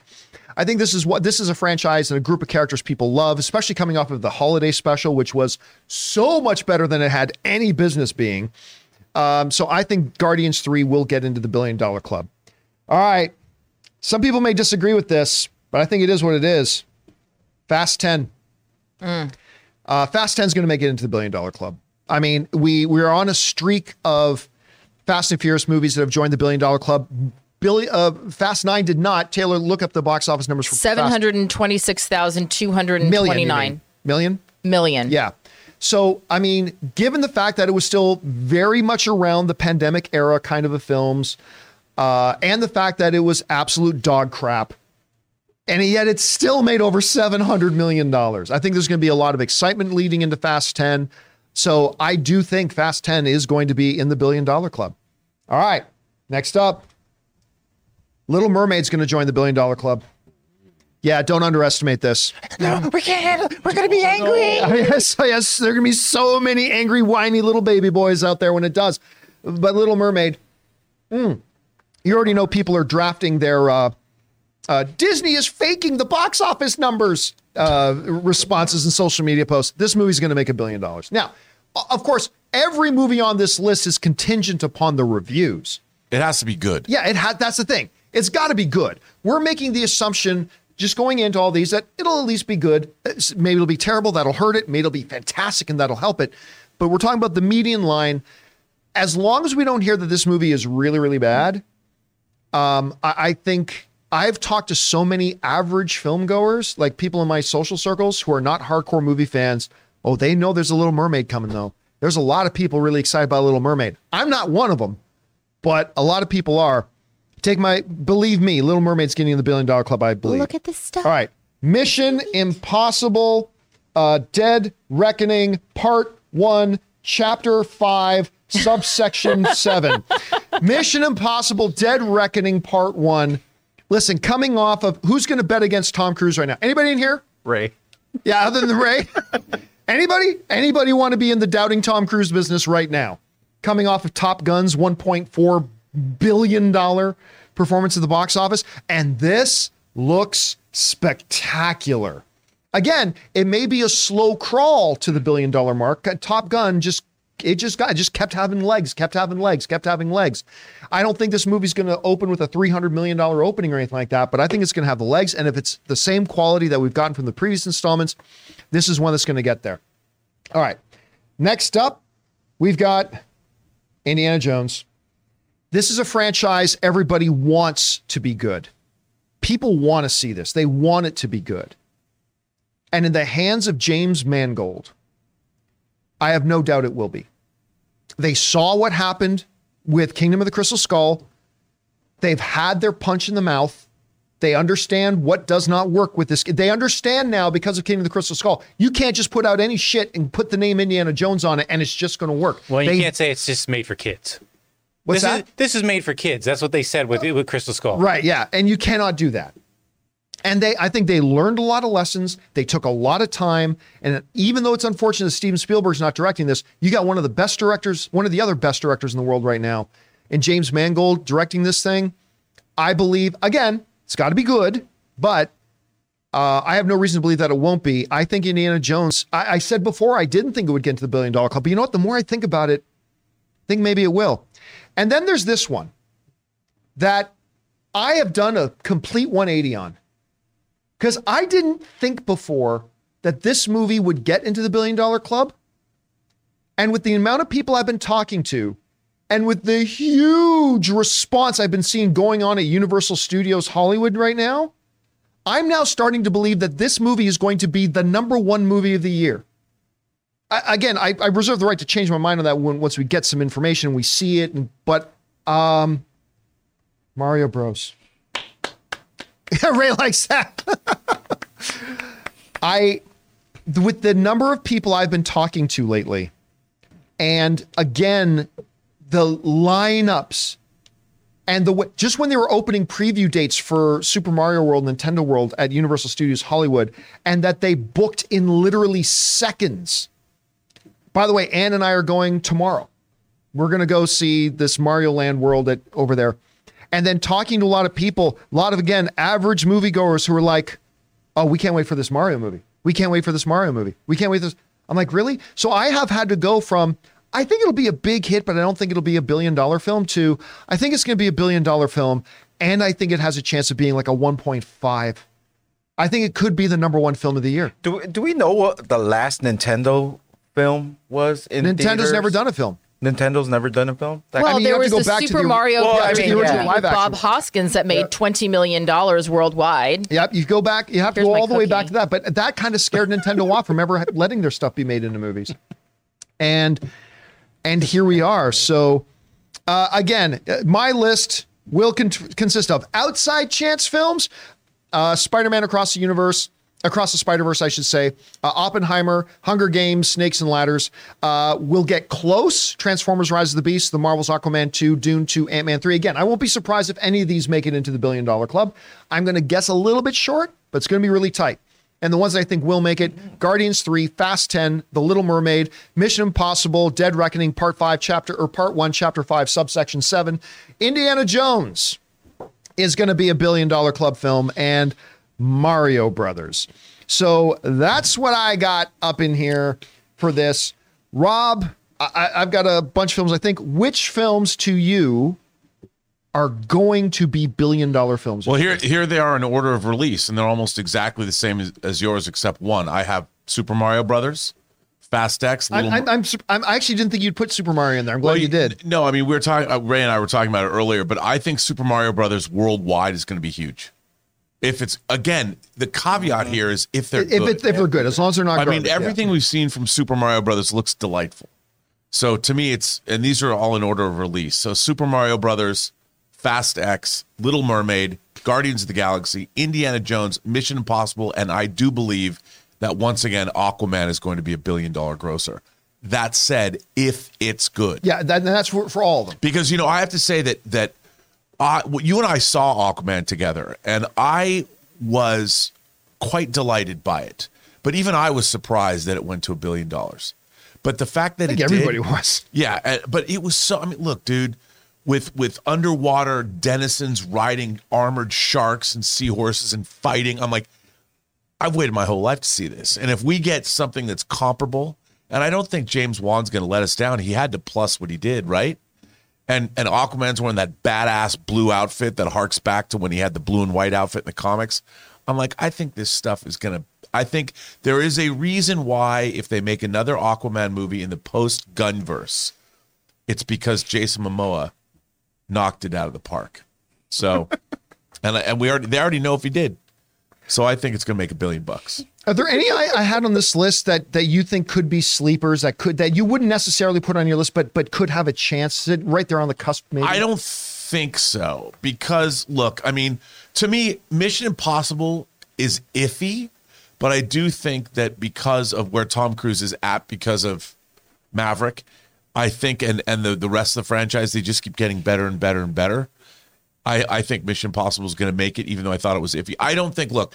As much as I love Christopher Nolan, I don't think something like Oppenheimer has a chance because it's still a historical epic. Yes, that's why I didn't have it on there, too. And I think it's going to make money because mm-hmm. everyone thought that Dunkirk. People were like, mm-hmm. you know, Warner Brothers is like, okay, we'll let you make your your World War II incident that the British love. And how But much that- did Dunkirk end up making? It made money compared on what it cost. Taylor, Dunkirk made five hundred and twenty-seven million dollars. Half a billion dollars For- for, a little for a World War epic. a World War II But Tenet and Tenet that- only made 300 I mean I think it depends on how heady he goes Right. because you had uh, Inception that made uh, around 800 million over 800 million dollars but then Tenet which was so heady and people were like "What the-" I mean even John David Washington was saying that like he and um what's his face Batman Robert Pattinson. Robert Pattinson were like we were shooting the movie we had no idea what the movie But you was also got to remember about Tenet. The other big thing was it wasn't on the outskirts of it. It was released right in the heart of the pandemic. You're Yeah. right you're right you're right You know, I so, forgot so there's that a little bit of an Yeah, asterisk that was on a good, that one. that was So a good point We'll see. So let's go over to you here, Erin. Mm-hmm. Like there's there's a lot of very exciting movies coming out. By the way, some of the best movies that are coming out this year, I don't have it. I don't think have a chance of making a billion dollars. We're not even talking about. Oh. We're only talking. We're not talking about the great movies. We're talking about the ones that have the potential to make the most money. Which, by the way, we have an incredible list of films in general. oh, just in the next couple of months. Yeah. Uh, I totally forgot. I can't believe I left this one off. 80 for Brady. Yeah. yes What, what was I thinking? 80 for Brady's going to make all the money. Okay, 80 no. billion. uh, because he's going to visit now that he has nothing to do. He's going to come to every every theater playing 80 for Brady. yeah, Brady. now that he's retired. I'm gonna sorry, but if it. Tom Brady does not like do some sort of thing for the, he he needs to, yeah, he Oh, needs he's to going go to help out and do a film. little promo. So, promo out of the films that we've been talking about, or, or some of them we haven't, Erin, which ones do you think are going to make a billion dollars this year? Well, I uh, completely agree with you on Little Mermaid. Um, somebody in the chat asked, well, how much did Lion King make? The last Lion King that came out in 20, 2019 made $1.6 billion Yeah. worldwide. Yeah. Little Mermaid, absolutely 100%. It's going to it's gonna do great.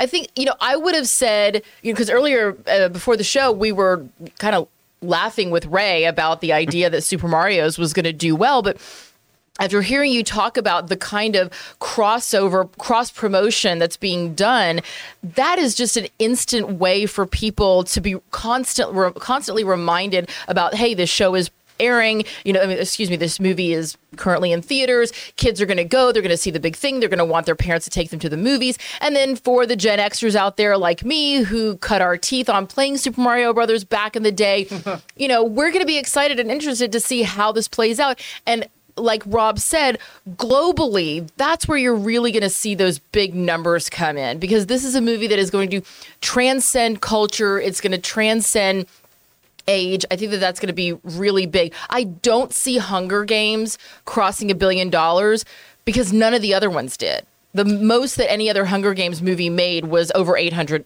million, which is a lot. That's great. I think it's going to do very, very well. I don't see it joining the billion dollar club. So I'm glad that you didn't put it on the for sure list. Uh, what about there's there's a movie that some people bring up in the live chat that we didn't bring up at all. Barbie. I, I mean, th- there, there's a huge cultural anchor with Barbie. I mean, I wouldn't Yeah, put it on this Barbie- myself. More of a comedy, though. but I mean, comedies can. I mean, it's I, I honestly, as wouldn't put it on someone who grew up with lots of secondhand Barbies, um, like I, I'm a big fan of Barbie. Barbie can be problematic in a lot of ways. It really is going to depend on how it's done. I love Margot Robbie. I worked with Margot Robbie. She's a lovely human being, phenomenal actress. Um, I love obviously Ryan Gosling. The fact that Ryan Gosling is in this movie as Ken instantly makes me want to watch it. I think it's going to be very funny. I don't see it crossing a billion dollars because I don't think that Barbie has the same relevance that perhaps Barbie did maybe 15, 20 years ago. All right, guys, the question is for you. What do you think about all this? Which films that are coming out this year, 2023, have a chance of joining that very exclusive billion dollar club? Whatever you guys think, jump down to the comment section below and let us know your thoughts. All right, guys. With that down, let's move on to main topic number four, shall we? Erin, what is our fourth main topic today? Our fourth main topic is from Eric Tom- Eric Thomas. Hey, John and crew. Deadline has revealed which movies they are expecting to get a spot at the Super Bowl. Some of the mentions, like Flash and Fast 10, seem pretty obvious, while others, like Ant Man, The Marvels, and especially Pixar's Elemental, caught me by surprise. Deadline seems to be especially seems to especially expect Disney to come out in force with up to six spots. Do you think this lineup is realistic? Are there some movies missing that you thought would get a spot? All right, thanks for writing that in. By the way, side note, uh, a, a film I meant to put in the uh, "Will Come Close" is The Flash. I forgot to put The Flash in in the "Will Come Close." It won't make a billion, but I think it'll it'll come close. It might. Okay. Yeah, Deadline put out an article about the the upcoming Super Bowl trailers, and again, every year with the Super Bowl, one of the things people get really excited about is the commercials. And it's not as silly as it might sound because a lot of times, not just the movies, but companies put out commercials in the Super Bowl that are sometimes freaking hilarious and really, really good. And of course, it's a good time to drop a trailer at the Super Bowl. Now, this year, a 30 second spot at the Super Bowl costs $7 million. $7 million for a 30 second spot at the Super Bowl this year. So they're going to be a little bit frugal. But as we mentioned a little bit earlier before, I think this is as much of a sign that the movie industry is now moving past the pandemic era because we're again we were still living in the effects of it in 2022 and the very fact that we have i was expecting three or four trailers. According to deadline they think minimum we're going to get is 11 and here's what those super bowl trailers are and we can go over to my screen here for this. So the super bowl trailers now these are the ones that they're saying for sure are happening okay so ones that according to deadline we're getting for sure are a trailer for The Flash, a trailer for Transformers Rise of the Beasts, Fast 10, Ant Man 3, Cocaine Bear. Yeah. Cocaine Bear It's only 15 15, seconds. seconds. getting a 15 That's all you need. So it's only going to get close to a 15 bit. second Just a spot little key. Yeah. that will be right before the game starts. So it's probably going to be a little bit cheaper than half the price because it's a 15 second spot, but still, they're actually showing some belief in this Cocaine Bear movie.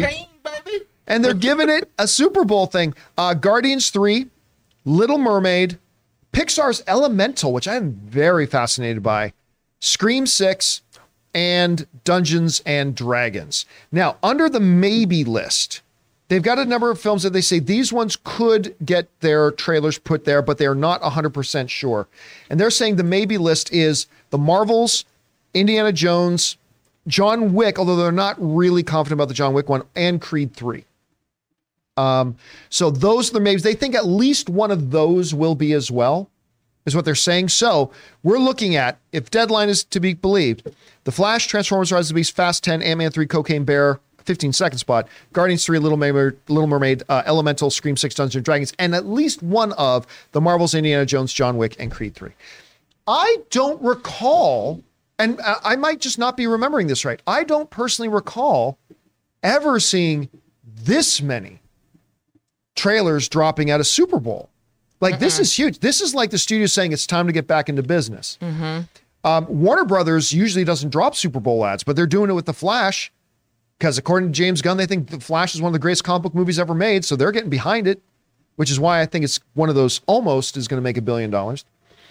Um, anyway, Rob, you see this? Any surprises to you on this list that we're that I've got up here? Anything that you think, man, I'm really surprised that this studio isn't pushing this movie at Super Bowl? I don't know. What do you think? No, because they're all they all seem to be other than like Cocaine Bear, which I think the they must have a really funny like I could just imagine the bear just taking a big long, like you said, a long pull, long bump on that fatty rail and just be like you know? and then you yes, just I love it when early aughts Rob comes to town. well, well, when you just the, the, you just do that, and the the the the, the, Fatty the, eyes on the bear go ding, and it says "Cocaine Bear," and you hear the roar. That's that's the trailer. Be honest with us, Rob. No, you don't actually played Cocaine Bear. It's you. It- it- well, You are Cocaine He's a Bear. you know what they cocaine paid me in. Yeah. I yeah, I did. It's very hard to get non uh, c- clean drugs Yeah. anymore. It's all fentanyl crap. exactly. No, but but I think honestly, I think that like you just pointed out, it's really great that the studios are back. And I think that the fact that they're spending this much money because this is probably the most money ever spent on movie trailers in history. And if you look at the trajectory of the box office last year, it's on an upward trajectory. You're coming off Top Gun Maverick and you're coming off Avatar 2. And then uh, they have a lot of legacy franchises. The Scream, it doesn't surprise me that Scream 6, they probably spent more money on it. New York, uh, even that's getting, that's a $7 million spend Yeah. on a movie like Scream 6.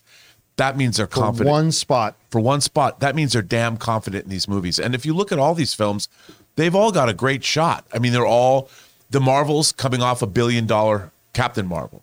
You look at um, John Wick, probably John Wick. I mean, has the fan base now that it didn't have. The first John Wick was a sleeper hit.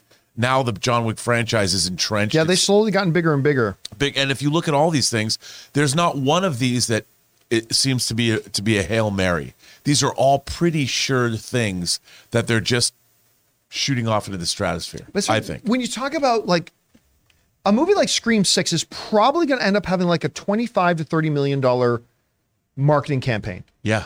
to commit like twenty-five percent of your entire marketing budget on one 30 second spot. That's ballsy. I mean, to be fair, to it, it, it's like, look, when they did the AFC Star Trek Picard spot, Right. For instance, that was a, a- it wasn't the full trailer, but they released the full final trailer on YouTube in tandem with that release. Yeah, so and and all these will be the same thing. Yes. Like just so everybody is clear, none of these are going to play the full two and a half minute trailer because it's it's seven million dollars for thirty seconds. They're going to play a thirty second version of the trailer, and they will all, with other than Cocaine Bear, they will all end with full trailer online now. Yes. and so uh, that's the way they're going to have to approach it. Erin, any surprises here for you? Do you think some of the like are you shocked? Like Scream Six to me is a big surprise again. That because I think that represents a big chunk of what their overall marketing budget is going to be. But are, are there anything else that stand out to you here? Well, the thing that, you know, when we talk about being risky with advertising, my degree is actually in advertising. Uh, go UNT. And so, oh, I just kicked my camera. Um, when we're talking about the, you know, cost per views, the 2022 Super Bowl pulled in almost 100 million viewers. And if you think about where you're going to really put your your your money, this is so smart on their behalf because they know that not only are they going to get their the views people watch the super bowl. There are a lot of people who watch the super bowl. Not everybody obviously so don't jump down my throat when i say this but there are people who literally just love to watch the super bowl for the advertising. Yeah, because people are. like me who are advertising junkies we know that we can get a big dopamine hit whenever they break to a commercial. I'm i always love watching the super bowl regardless of who's playing in it because i know i'm going to get my budweiser clydesdales or my budweiser tug at the heart dog story like i know i'm going to get something um, you know, from a chip company that's going to make me laugh. I know I'm going to get something really interesting. That, um, and so I'm I am a big fan of watching just for to see the advertising. The Degnan household absolutely will be watching because my husband is a diehard Philadelphia fan. He cried the last time that the Eagles won the Super Bowl, so there'll be tears either way in our house. But when you're thinking about a hundred million sets of eyeballs worldwide, even though the Super Bowl is obviously not a global event. We understand that it is an American event. There are people in a, in a lot of other countries who do watch the show, uh, excuse me, who do watch the Super Bowl, whether it's for the advertising or it's for the halftime show, which I think this year it's, it's Rihanna. Yeah, that's going to draw in a lot of people and then it's gonna they're gonna immediately like you said john divert eyeballs to the full times to the full spots and they've seen what's been happening with the baseball games of planting people in the stands for movies like smile and how that kind of uh, that kind of crossover audience can really you know pull up their numbers. So i actually think that it's a smart investment. It's a lot of money but when you think about what you're getting and the number of people that are going to be seeing it and the focused attention i think it's going to be uh, I- i think it's smart for anybody that has the budget and clearly the movie studios are putting their money where their mouth is and uh, and and putting their best foot forward You know what else, John? I I don't remember them charging this much for 30 second spots. No, I think this is a record number. Yeah, I it's a, but I think they also know this is a really great matchup. The game, the Oh, Eagles yeah, it ver- is. and the Yeah. Chiefs. This promises to be not only is it the Super Bowl, but a great football game. Well, Yes. I mean, you also got a lot of other drama connected to a a bunch of people won't care about this, but Andy Reid, coach of the Kansas City Chiefs, took the Eagles to the Super Bowl, won a lot of division championships with them. He's the Eagles' old coach for a long time. So it's Andy Reid versus his old team. You got two major stars on each team that are brothers. You got the Kelce brothers, uh, one on the Kansas City Chiefs, who I think might kind of be the sleeper MVP of the league, to be honest with you. I know he's on a team with Mahomes, but Kelce, I don't know that the Chiefs are nearly as good as they are without Kelce. And then meanwhile, you got the man's man of his brother Kelce, who's on the line over there in Philadelphia.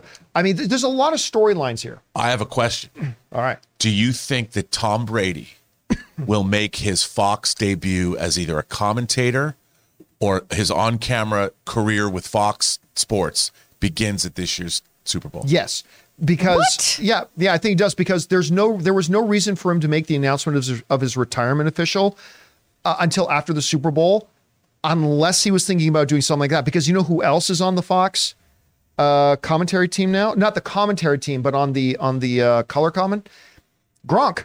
Right. Gronk is there already. I mean- so people want to see Gronk and Tom. I mean- I think you're going to see them together. How? That's what I was asking. I mean, and by the way, I think they're going to announce this probably right before the game, so people tune in. The only reason I ask because I was when I was driving this morning, I was listening to commentary on the on the news about whether or not he was going to show up because he can. What what a better way? Who knows more about the Super Bowl than Tom Brady? Nobody does. But Tom Brady's been in one fifth of all the Super Bowls that have ever been played in history. I, I mean, it's just crazy. He, he holds a record that nobody will ever nobody will ever win seven Super Bowls. Uh, it's crazy. Anyway, guys, question is for you.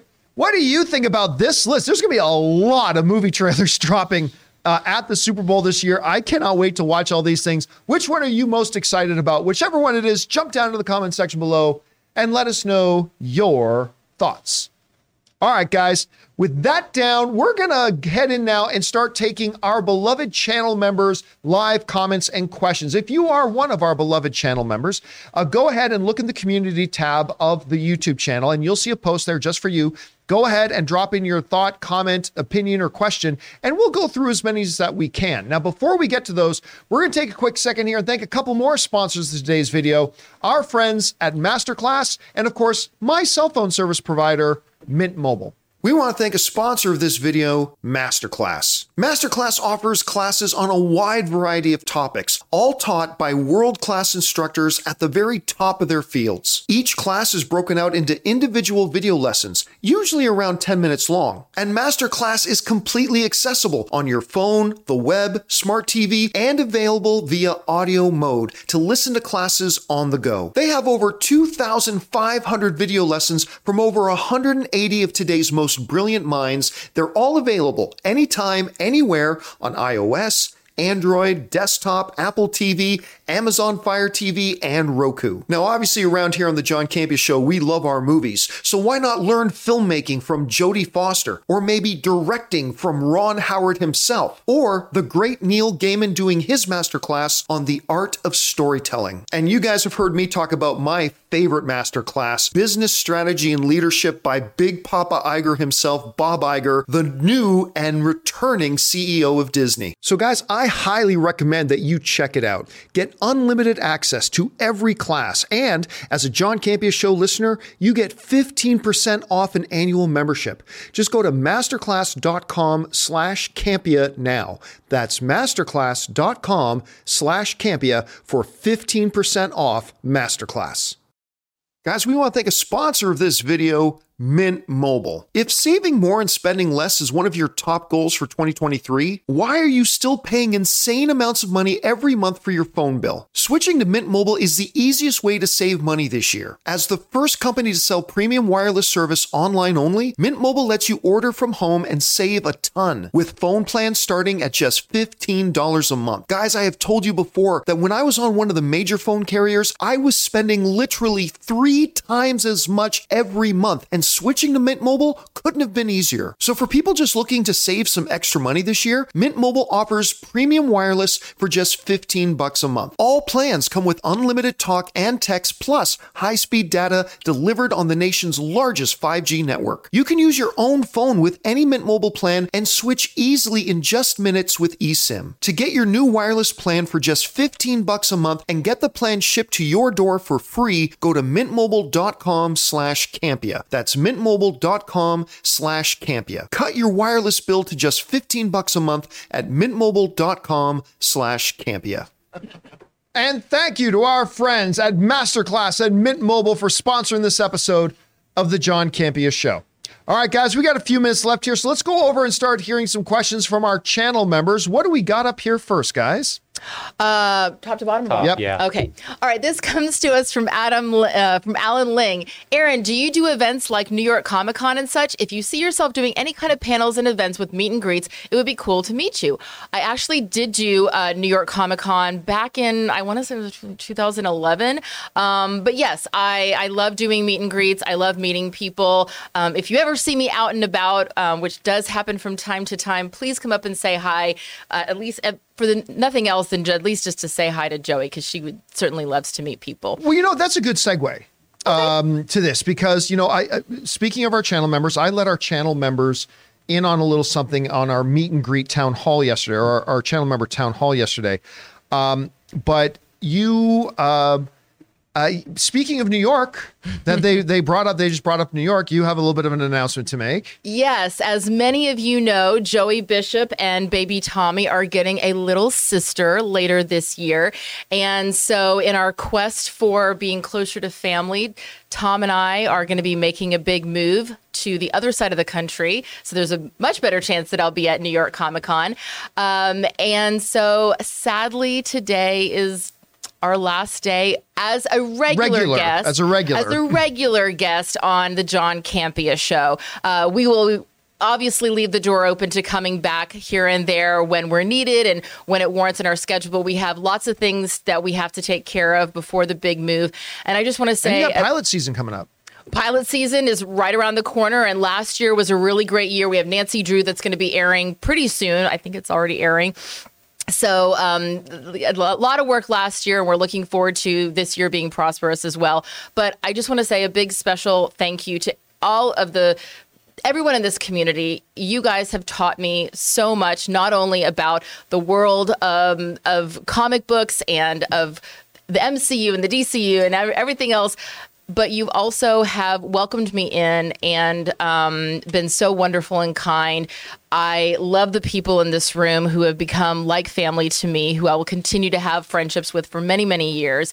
And um, yeah, and for anybody, if you have any more questions on things like gaming, um, MCU, comic books, uh, and for all of the incels out there that are going to miss hating to love, loving to hate me on the chat, you can always just send me a DM on Instagram. I'll never see it and I'll never respond. But if you want to send some love, I promise I'll respond to that. So um, I love you all. I will miss you all, but I'm not leaving totally just yet because we still have a lot more questions to answer. Um, and, and, and by the way, I, I noticed a lot of people were asking too. It's like, well, it doesn't mean you're giving up on acting, all that kind of stuff. Well, like one of the things that happened as a result of the pandemic was that Internet. like in-person auditions were, oh, that's so 1995 now. Like m- most of your auditions now are all done remotely, so you can be anywhere and still continue your all job. of my career. auditions and this was a decision that tom and i both both made after speaking to our respective representation and you know because it very much was if you wanted to be a working actor in television or film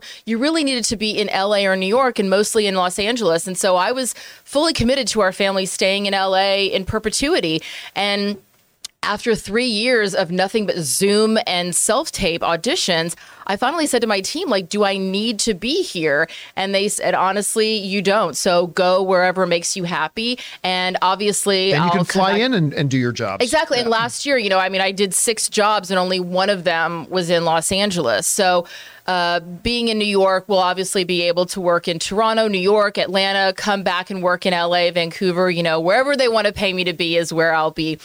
Um, and given that Tom is currently doing a play right now, a, a John Patrick Shanley show called The Dreamer Examines His Pillow at the Broadwater Black Box, which is running through this weekend, we're looking forward to opening back up the world of theater for both of us as well.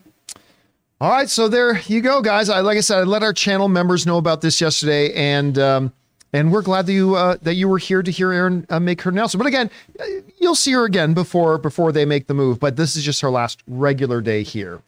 All right. With that said, let's keep on going. We got a, a little bit of time left for some more questions from our channel members. What do we got next?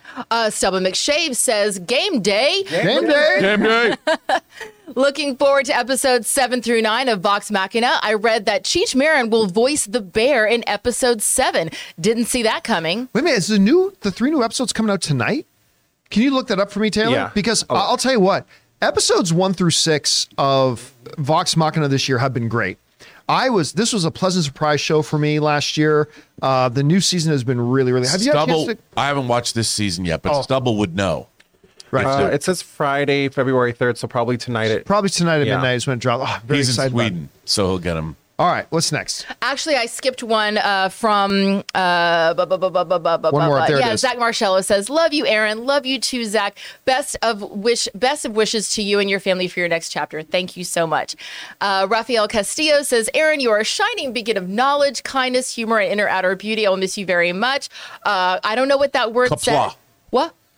Couple. It's Klingon for success. Qapla'. Oh my gosh! See how much you guys teach me. yeah. Qapla'. See? Yeah, it's, it's a big This thing. is amazing. I love you. Thank you, Raphael. From Thomas BDL says, Hi, team. Has anyone else seen the small indie movie Mass with Ann Dowd and Martha Plimpton? It is supposed to be amazing. Four people in a room discussing a mysterious tragedy they've experienced in very different ways. This film, its subject matter, and the actors' performances have haunted me for a year. It feels like a highly important film that everyone should watch. Do you guys know about this movie? Never even heard of it. It's the no, it, it is the parents, the mom, the mother, and the father of a child who was murdered. And the parents of the child who murdered their Yeah. son, and they sit down face to face, and it. Oh my gosh, I, I I haven't I haven't actually been able to bring myself to watch it. Tom saw it, and he said that it is one of the most masterful displays of acting ability that he's ever seen in his life. So it is on my list. I just gotta bring myself to watch it. So yes, Mass. If you want to see a masterclass in acting, go watch this movie. All right, what's next? Uh, Lando says one of the things I've been wanting to see in the DCU is the Justice League Watchtower. Do you think we could be getting that in the new phase of DC? Yes. I hope not. What? Watchtower. honestly, Watchtowers are really. It's it's an idiotic thing. Dude, they've had the Justice League satellite since the 70s. It- it- yeah, there's a reason that some things can work in a cartoon and don't really work in in live. I, I I personally think it would be really stupid. Like all of a sudden they had a seven hundred billion dollar uh, thing, fl- and and then who built it? Tony Who- who Stark. made it? well, would you have extraterrestrial members of the Justice League, I still no. I th- I think it would be really really. I could he, I could see them like Wayne literally launching a satellite and them calling the satellite Watchtower, but having this huge Battlestar Galactica space station.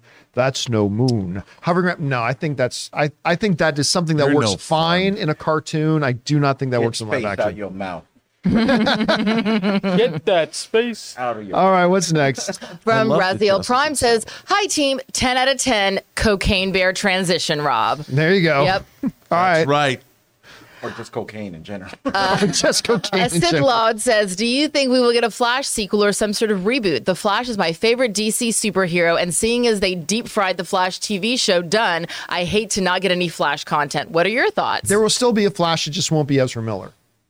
I mean, but John, I heard them say no, no, no, no, no. They they put out a very well crafted PR statement saying, ah, we'll worry about whether Ezra continues later. They're just focused on getting better. That's a very very nice way. You you know those Key and Peele sketches with Obama and with uh, uh, President Yes. Obama and Michelle Obama saying they bring in Luther, his translator. Mm-hmm. Yeah. So let me let me bring in Peter Safran's translator. So when Peter Safran said, uh, "We'll address that question later. We just want Ezra to focus on getting better right now. Uh, I will be his translator." Hell no. Then no, there's never that. That's what Peter Safran. You're never going to see Ezra Miller as Flash again. But I do believe we will continue to see Flash.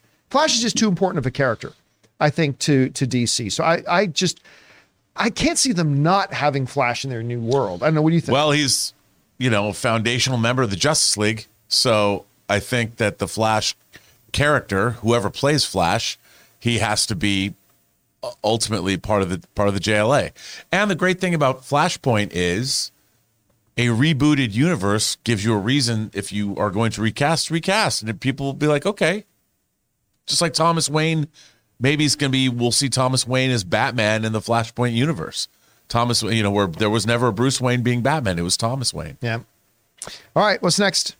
From Love Daggerborn says, if I were a betting man, I think that Martin Campbell will direct the next Bond movie. He has directed both GoldenEye and Casino Royale, which were both the first films for the last two Bonds, uh, which were both the first film for the last two Bonds, and they were both critically acclaimed. Broccoli seems to trust him rebooting their franchise. What do you think? I'll be honest with you. I didn't think about that, but that actually makes some pretty good logical sense. I mean, it could, depending on what he wants to do. You know, he he directed the the Michael Keaton Maggie Q movie. The, Uh, the, uh, the, that- the, the protege. yeah, the protege. And That's a good movie. I liked it too. I like that mean, one a he, lot. He and and they just released his old movie No Escape that Gale Anne Hurd produced on on physical media again, and I like I like Martin Campbell. All right. What's next? From Sam Fisher, did you see the interview where the interviewer had Jane Fonda, Lily Tomlin, Sally Field, and Rita Moreno compare all the awards they had? It's hilarious. No, I saw I saw one of the interviews with all these. This is the 80 for Brady cast. And they were talking and Jane Fonda went off this big thing about female relationships, which is actually mm-hmm. pretty damn cool. But I did not see the segment, or, or it might have been for a totally different interview because they've done a lot of interviews this week. I did not see them t- comparing their awards though. I didn't, but I would love to see that. And, you know, if you have not seen the Dolly Parton documentary that's currently out, and as you may know, I only follow one person on Instagram, and it's Dolly Parton because she is the ultimate goat to me. Uh, Do- they interviewed Jane Fonda, and she talks a lot about the dynamic of putting together um, the cast of Nine to Five with Lily Tomlin, Dolly Parton, and Jane Fonda. And she touches a little bit on that. and Dabney it's- Coleman in that. uh, yes, and it's so fascinating. I would really, I mean, all of these women have incredible incredible careers. And I'm really excited for the fact that they were able to get this movie made. It's based on a true story. And you know what? Whether you're interested in seeing these four women together, I think it's going to be really funny. Like, remember Wild Hogs? That's not, that's not it. It's not a very good. Uh, not, Oh man. Remember yeah, Wild Hogs? that's that's not right- what the. Trying? Did um have you Oh. seen the trailer for the new Lily Tomlin Jane Fonda movie that Paul Weitz directed? No. It the, from about a, about he directed about a boy. It looks great. Very very very. Fun. All right, let's keep going here. We just got time for a couple more. All right. Uh, Ismail Montoya says, with Damian Wayne, can we expect Super Sons? It would be really cool. Oh, I just watched that. Yeah, I don't think so. Hey, not not not anytime soon. No, especially if we've got a younger Superman now and all. So, Yeah. you know, the answer is no. Don't expect that in live action. All right, what's next? From Brandon uh, Entwistle says, yesterday I had someone not only answer their phone in the cinema, but also then make another two calls. How can people be so ignorant of others? I listen. Life. I don't get terribly upset when somebody's phone rings because guess what? That has happened to me once, and and I felt embarrassed and stupid because I forgot to turn off the ringer, but then I turned it off. Right. Beyond that, like if it happens again, or you you're actually then making a call, like I'm sorry, you, nobody wants to be rat.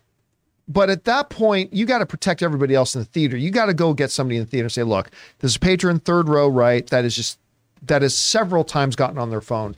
And it's killing killing the experience for everybody in there. And someone's got to talk to them. Every time I hear about somebody's phone going off in the theater, I remember being uh, in the theater watching Y Tu Mamá También and somebody's phone rang, and I went to give him like the, you know, turn your phone off look, and it was Forest Whitaker, and I was like, what an LA thing. Come to Los Angeles. You never know whose phone will be going off in the movies. I I would the I had a slightly similar experience. I was in the world premiere for uh, Michael Jai White's um oh what's his black Blood and exploit- Bone. What's that? Blood and Bone. No, no, no. Uh, the uh, the uh, the one he did the black exploitation movie.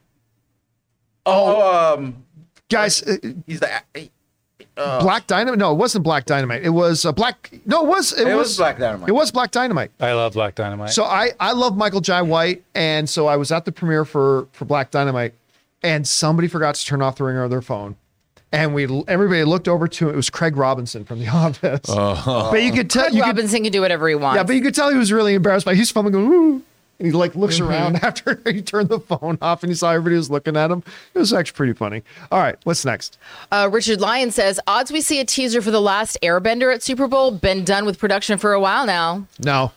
No, they're not. They're not going to put seven million dollars into uh, into a spot on that on, Isn't on that a Fox Netflix? network. Yeah, it's a Netflix thing. Yeah, Yeah, they're so not gonna- no. They're not going to do that. All right, what's next? Chef Rigo. Rigo. Chop, chop, chop, chop. I'm grateful for TJCS. It keeps me distracted and saving me from depression after seeing my Cowboys play like shite in the playoffs. See, your your period should have been after shite. Uh, that would have been a more complete. Guy, listen, it's the Cowboys. Look, but, but but if it makes you feel any better, I'm a Maple Leaf fan, so I know, I know better than anybody. So uh, yeah, being a fan of the Cowboys, that is not a good business to be in. That is that is a terminally will always tank team. But you're talking to a guy who's the biggest fandom is a team who hasn't made it to the championship game the entire time I've been alive on this earth. At least the Cowboys got rings in our lifetime. Probably in your lifetime. They, they got rings when they beat the Bills in the Super Bowl a couple times. They've got rings. My Leafs don't. And they have the Debbie Does best Dallas too. All right, what's next? No, I don't know what you said because I was talking at the same time. I'm sorry. Never It- mind. no, never mind. Uh. Stefan de Lindwooters said, Hey, crew, and are any of you looking forward to Peter Pan and Wendy, da- directed by David Lowery from The Green Knight, A Ghost Story, and Pete's Dragon? I haven't heard of it. I first of all, I liked Pete's Dragon. I like the Green Knight quite Uh, a oh, the Green Knight was great with Dev Patel. Yeah. yeah, yeah. That was great. I, I I mean, I'm sure it'll be cool. I'm I'm not really aware of it, to be honest with you. I think I've it's heard another of it. retelling of Peter Pan. I mean, you know. all right, we got time for one more. What's the last one? Sylvester Young d- says, Good day, good peoples. I know you don't like ex actors for ex role questions, but I'm going to ask one anyway. But if it was announced that Walker Scobell is the DCU's Damian Wayne, do you think he'd be a good fit? Thanks, and bring on the filthy. It is so funny you asked that because somebody asked me the other day about so and so should be so, should be Damian Wayne, and it was somebody who was clearly too old now. And Scobell was a name that came to my head. Now, hmm. now look, uh, but I only say that because Scobell is the right age. Yep. And he's a tremendous young talent. Yep. But it's that's it. it. It's if you there, I'm sure there are many other actors out there, many other young performers who are absolutely the right age and absolutely have some great talent too. But if that was a name, of course, he's the new Percy Jackson. He's incredible in the Adam Project with Ryan Reynolds. Great. So if they were to announce him, look, I, I'm not saying he'd be my first pick or anything like that. And I, again, we don't even know the script, so we don't know who would be the right fit. but he's so good that if they announced him, I'd be perfectly excited for it. I, I, me too. I mean, I think he's a great, a great actor and a great. He kills it. His screen presence is great. Even in what was it called? Secret Headquarters. Was that the name of the Yeah. The the Amazon movie was out with uh, Owen Wilson? Terrible movie. Yeah. But he's great in it. He is great in it. He's really, really good. All right, guys. And that'll do it for today's installment of the John Campea Show. Thank you so much for being here and making this show part of your day. Big special thank you to those of you who are channel members. First of all, for being channel members, but secondly, for sending in some questions for us to discuss because you gave some great fun things to talk about. Uh, don't forget, guys, let's see if we can get that link back up there again, Jonathan. Um, down in the description of this video, and I trust Taylor or somebody's put I'm this down in the right now. description. Excellent. It's already in there. You will find down in the description of this video the link to get tickets for the upcoming February 19th event called An Evening with Campea, Harloff, and Alba. Come and join us for that live event in Burbank, California. We hope to see you there. Also, don't forget a little bit later today, we've got an open mic. So make sure you come on by and join us for that as well. And of course, come back tomorrow for the next installment of the John Campea Show. So, for everybody in the room, Mr. Robert Meyer Burnett, Back there, we got Ray Ora, of course, Taylor Gonzalez running the show, Jonathan Boyko, and for her last regular appearance here today, eating that cookie.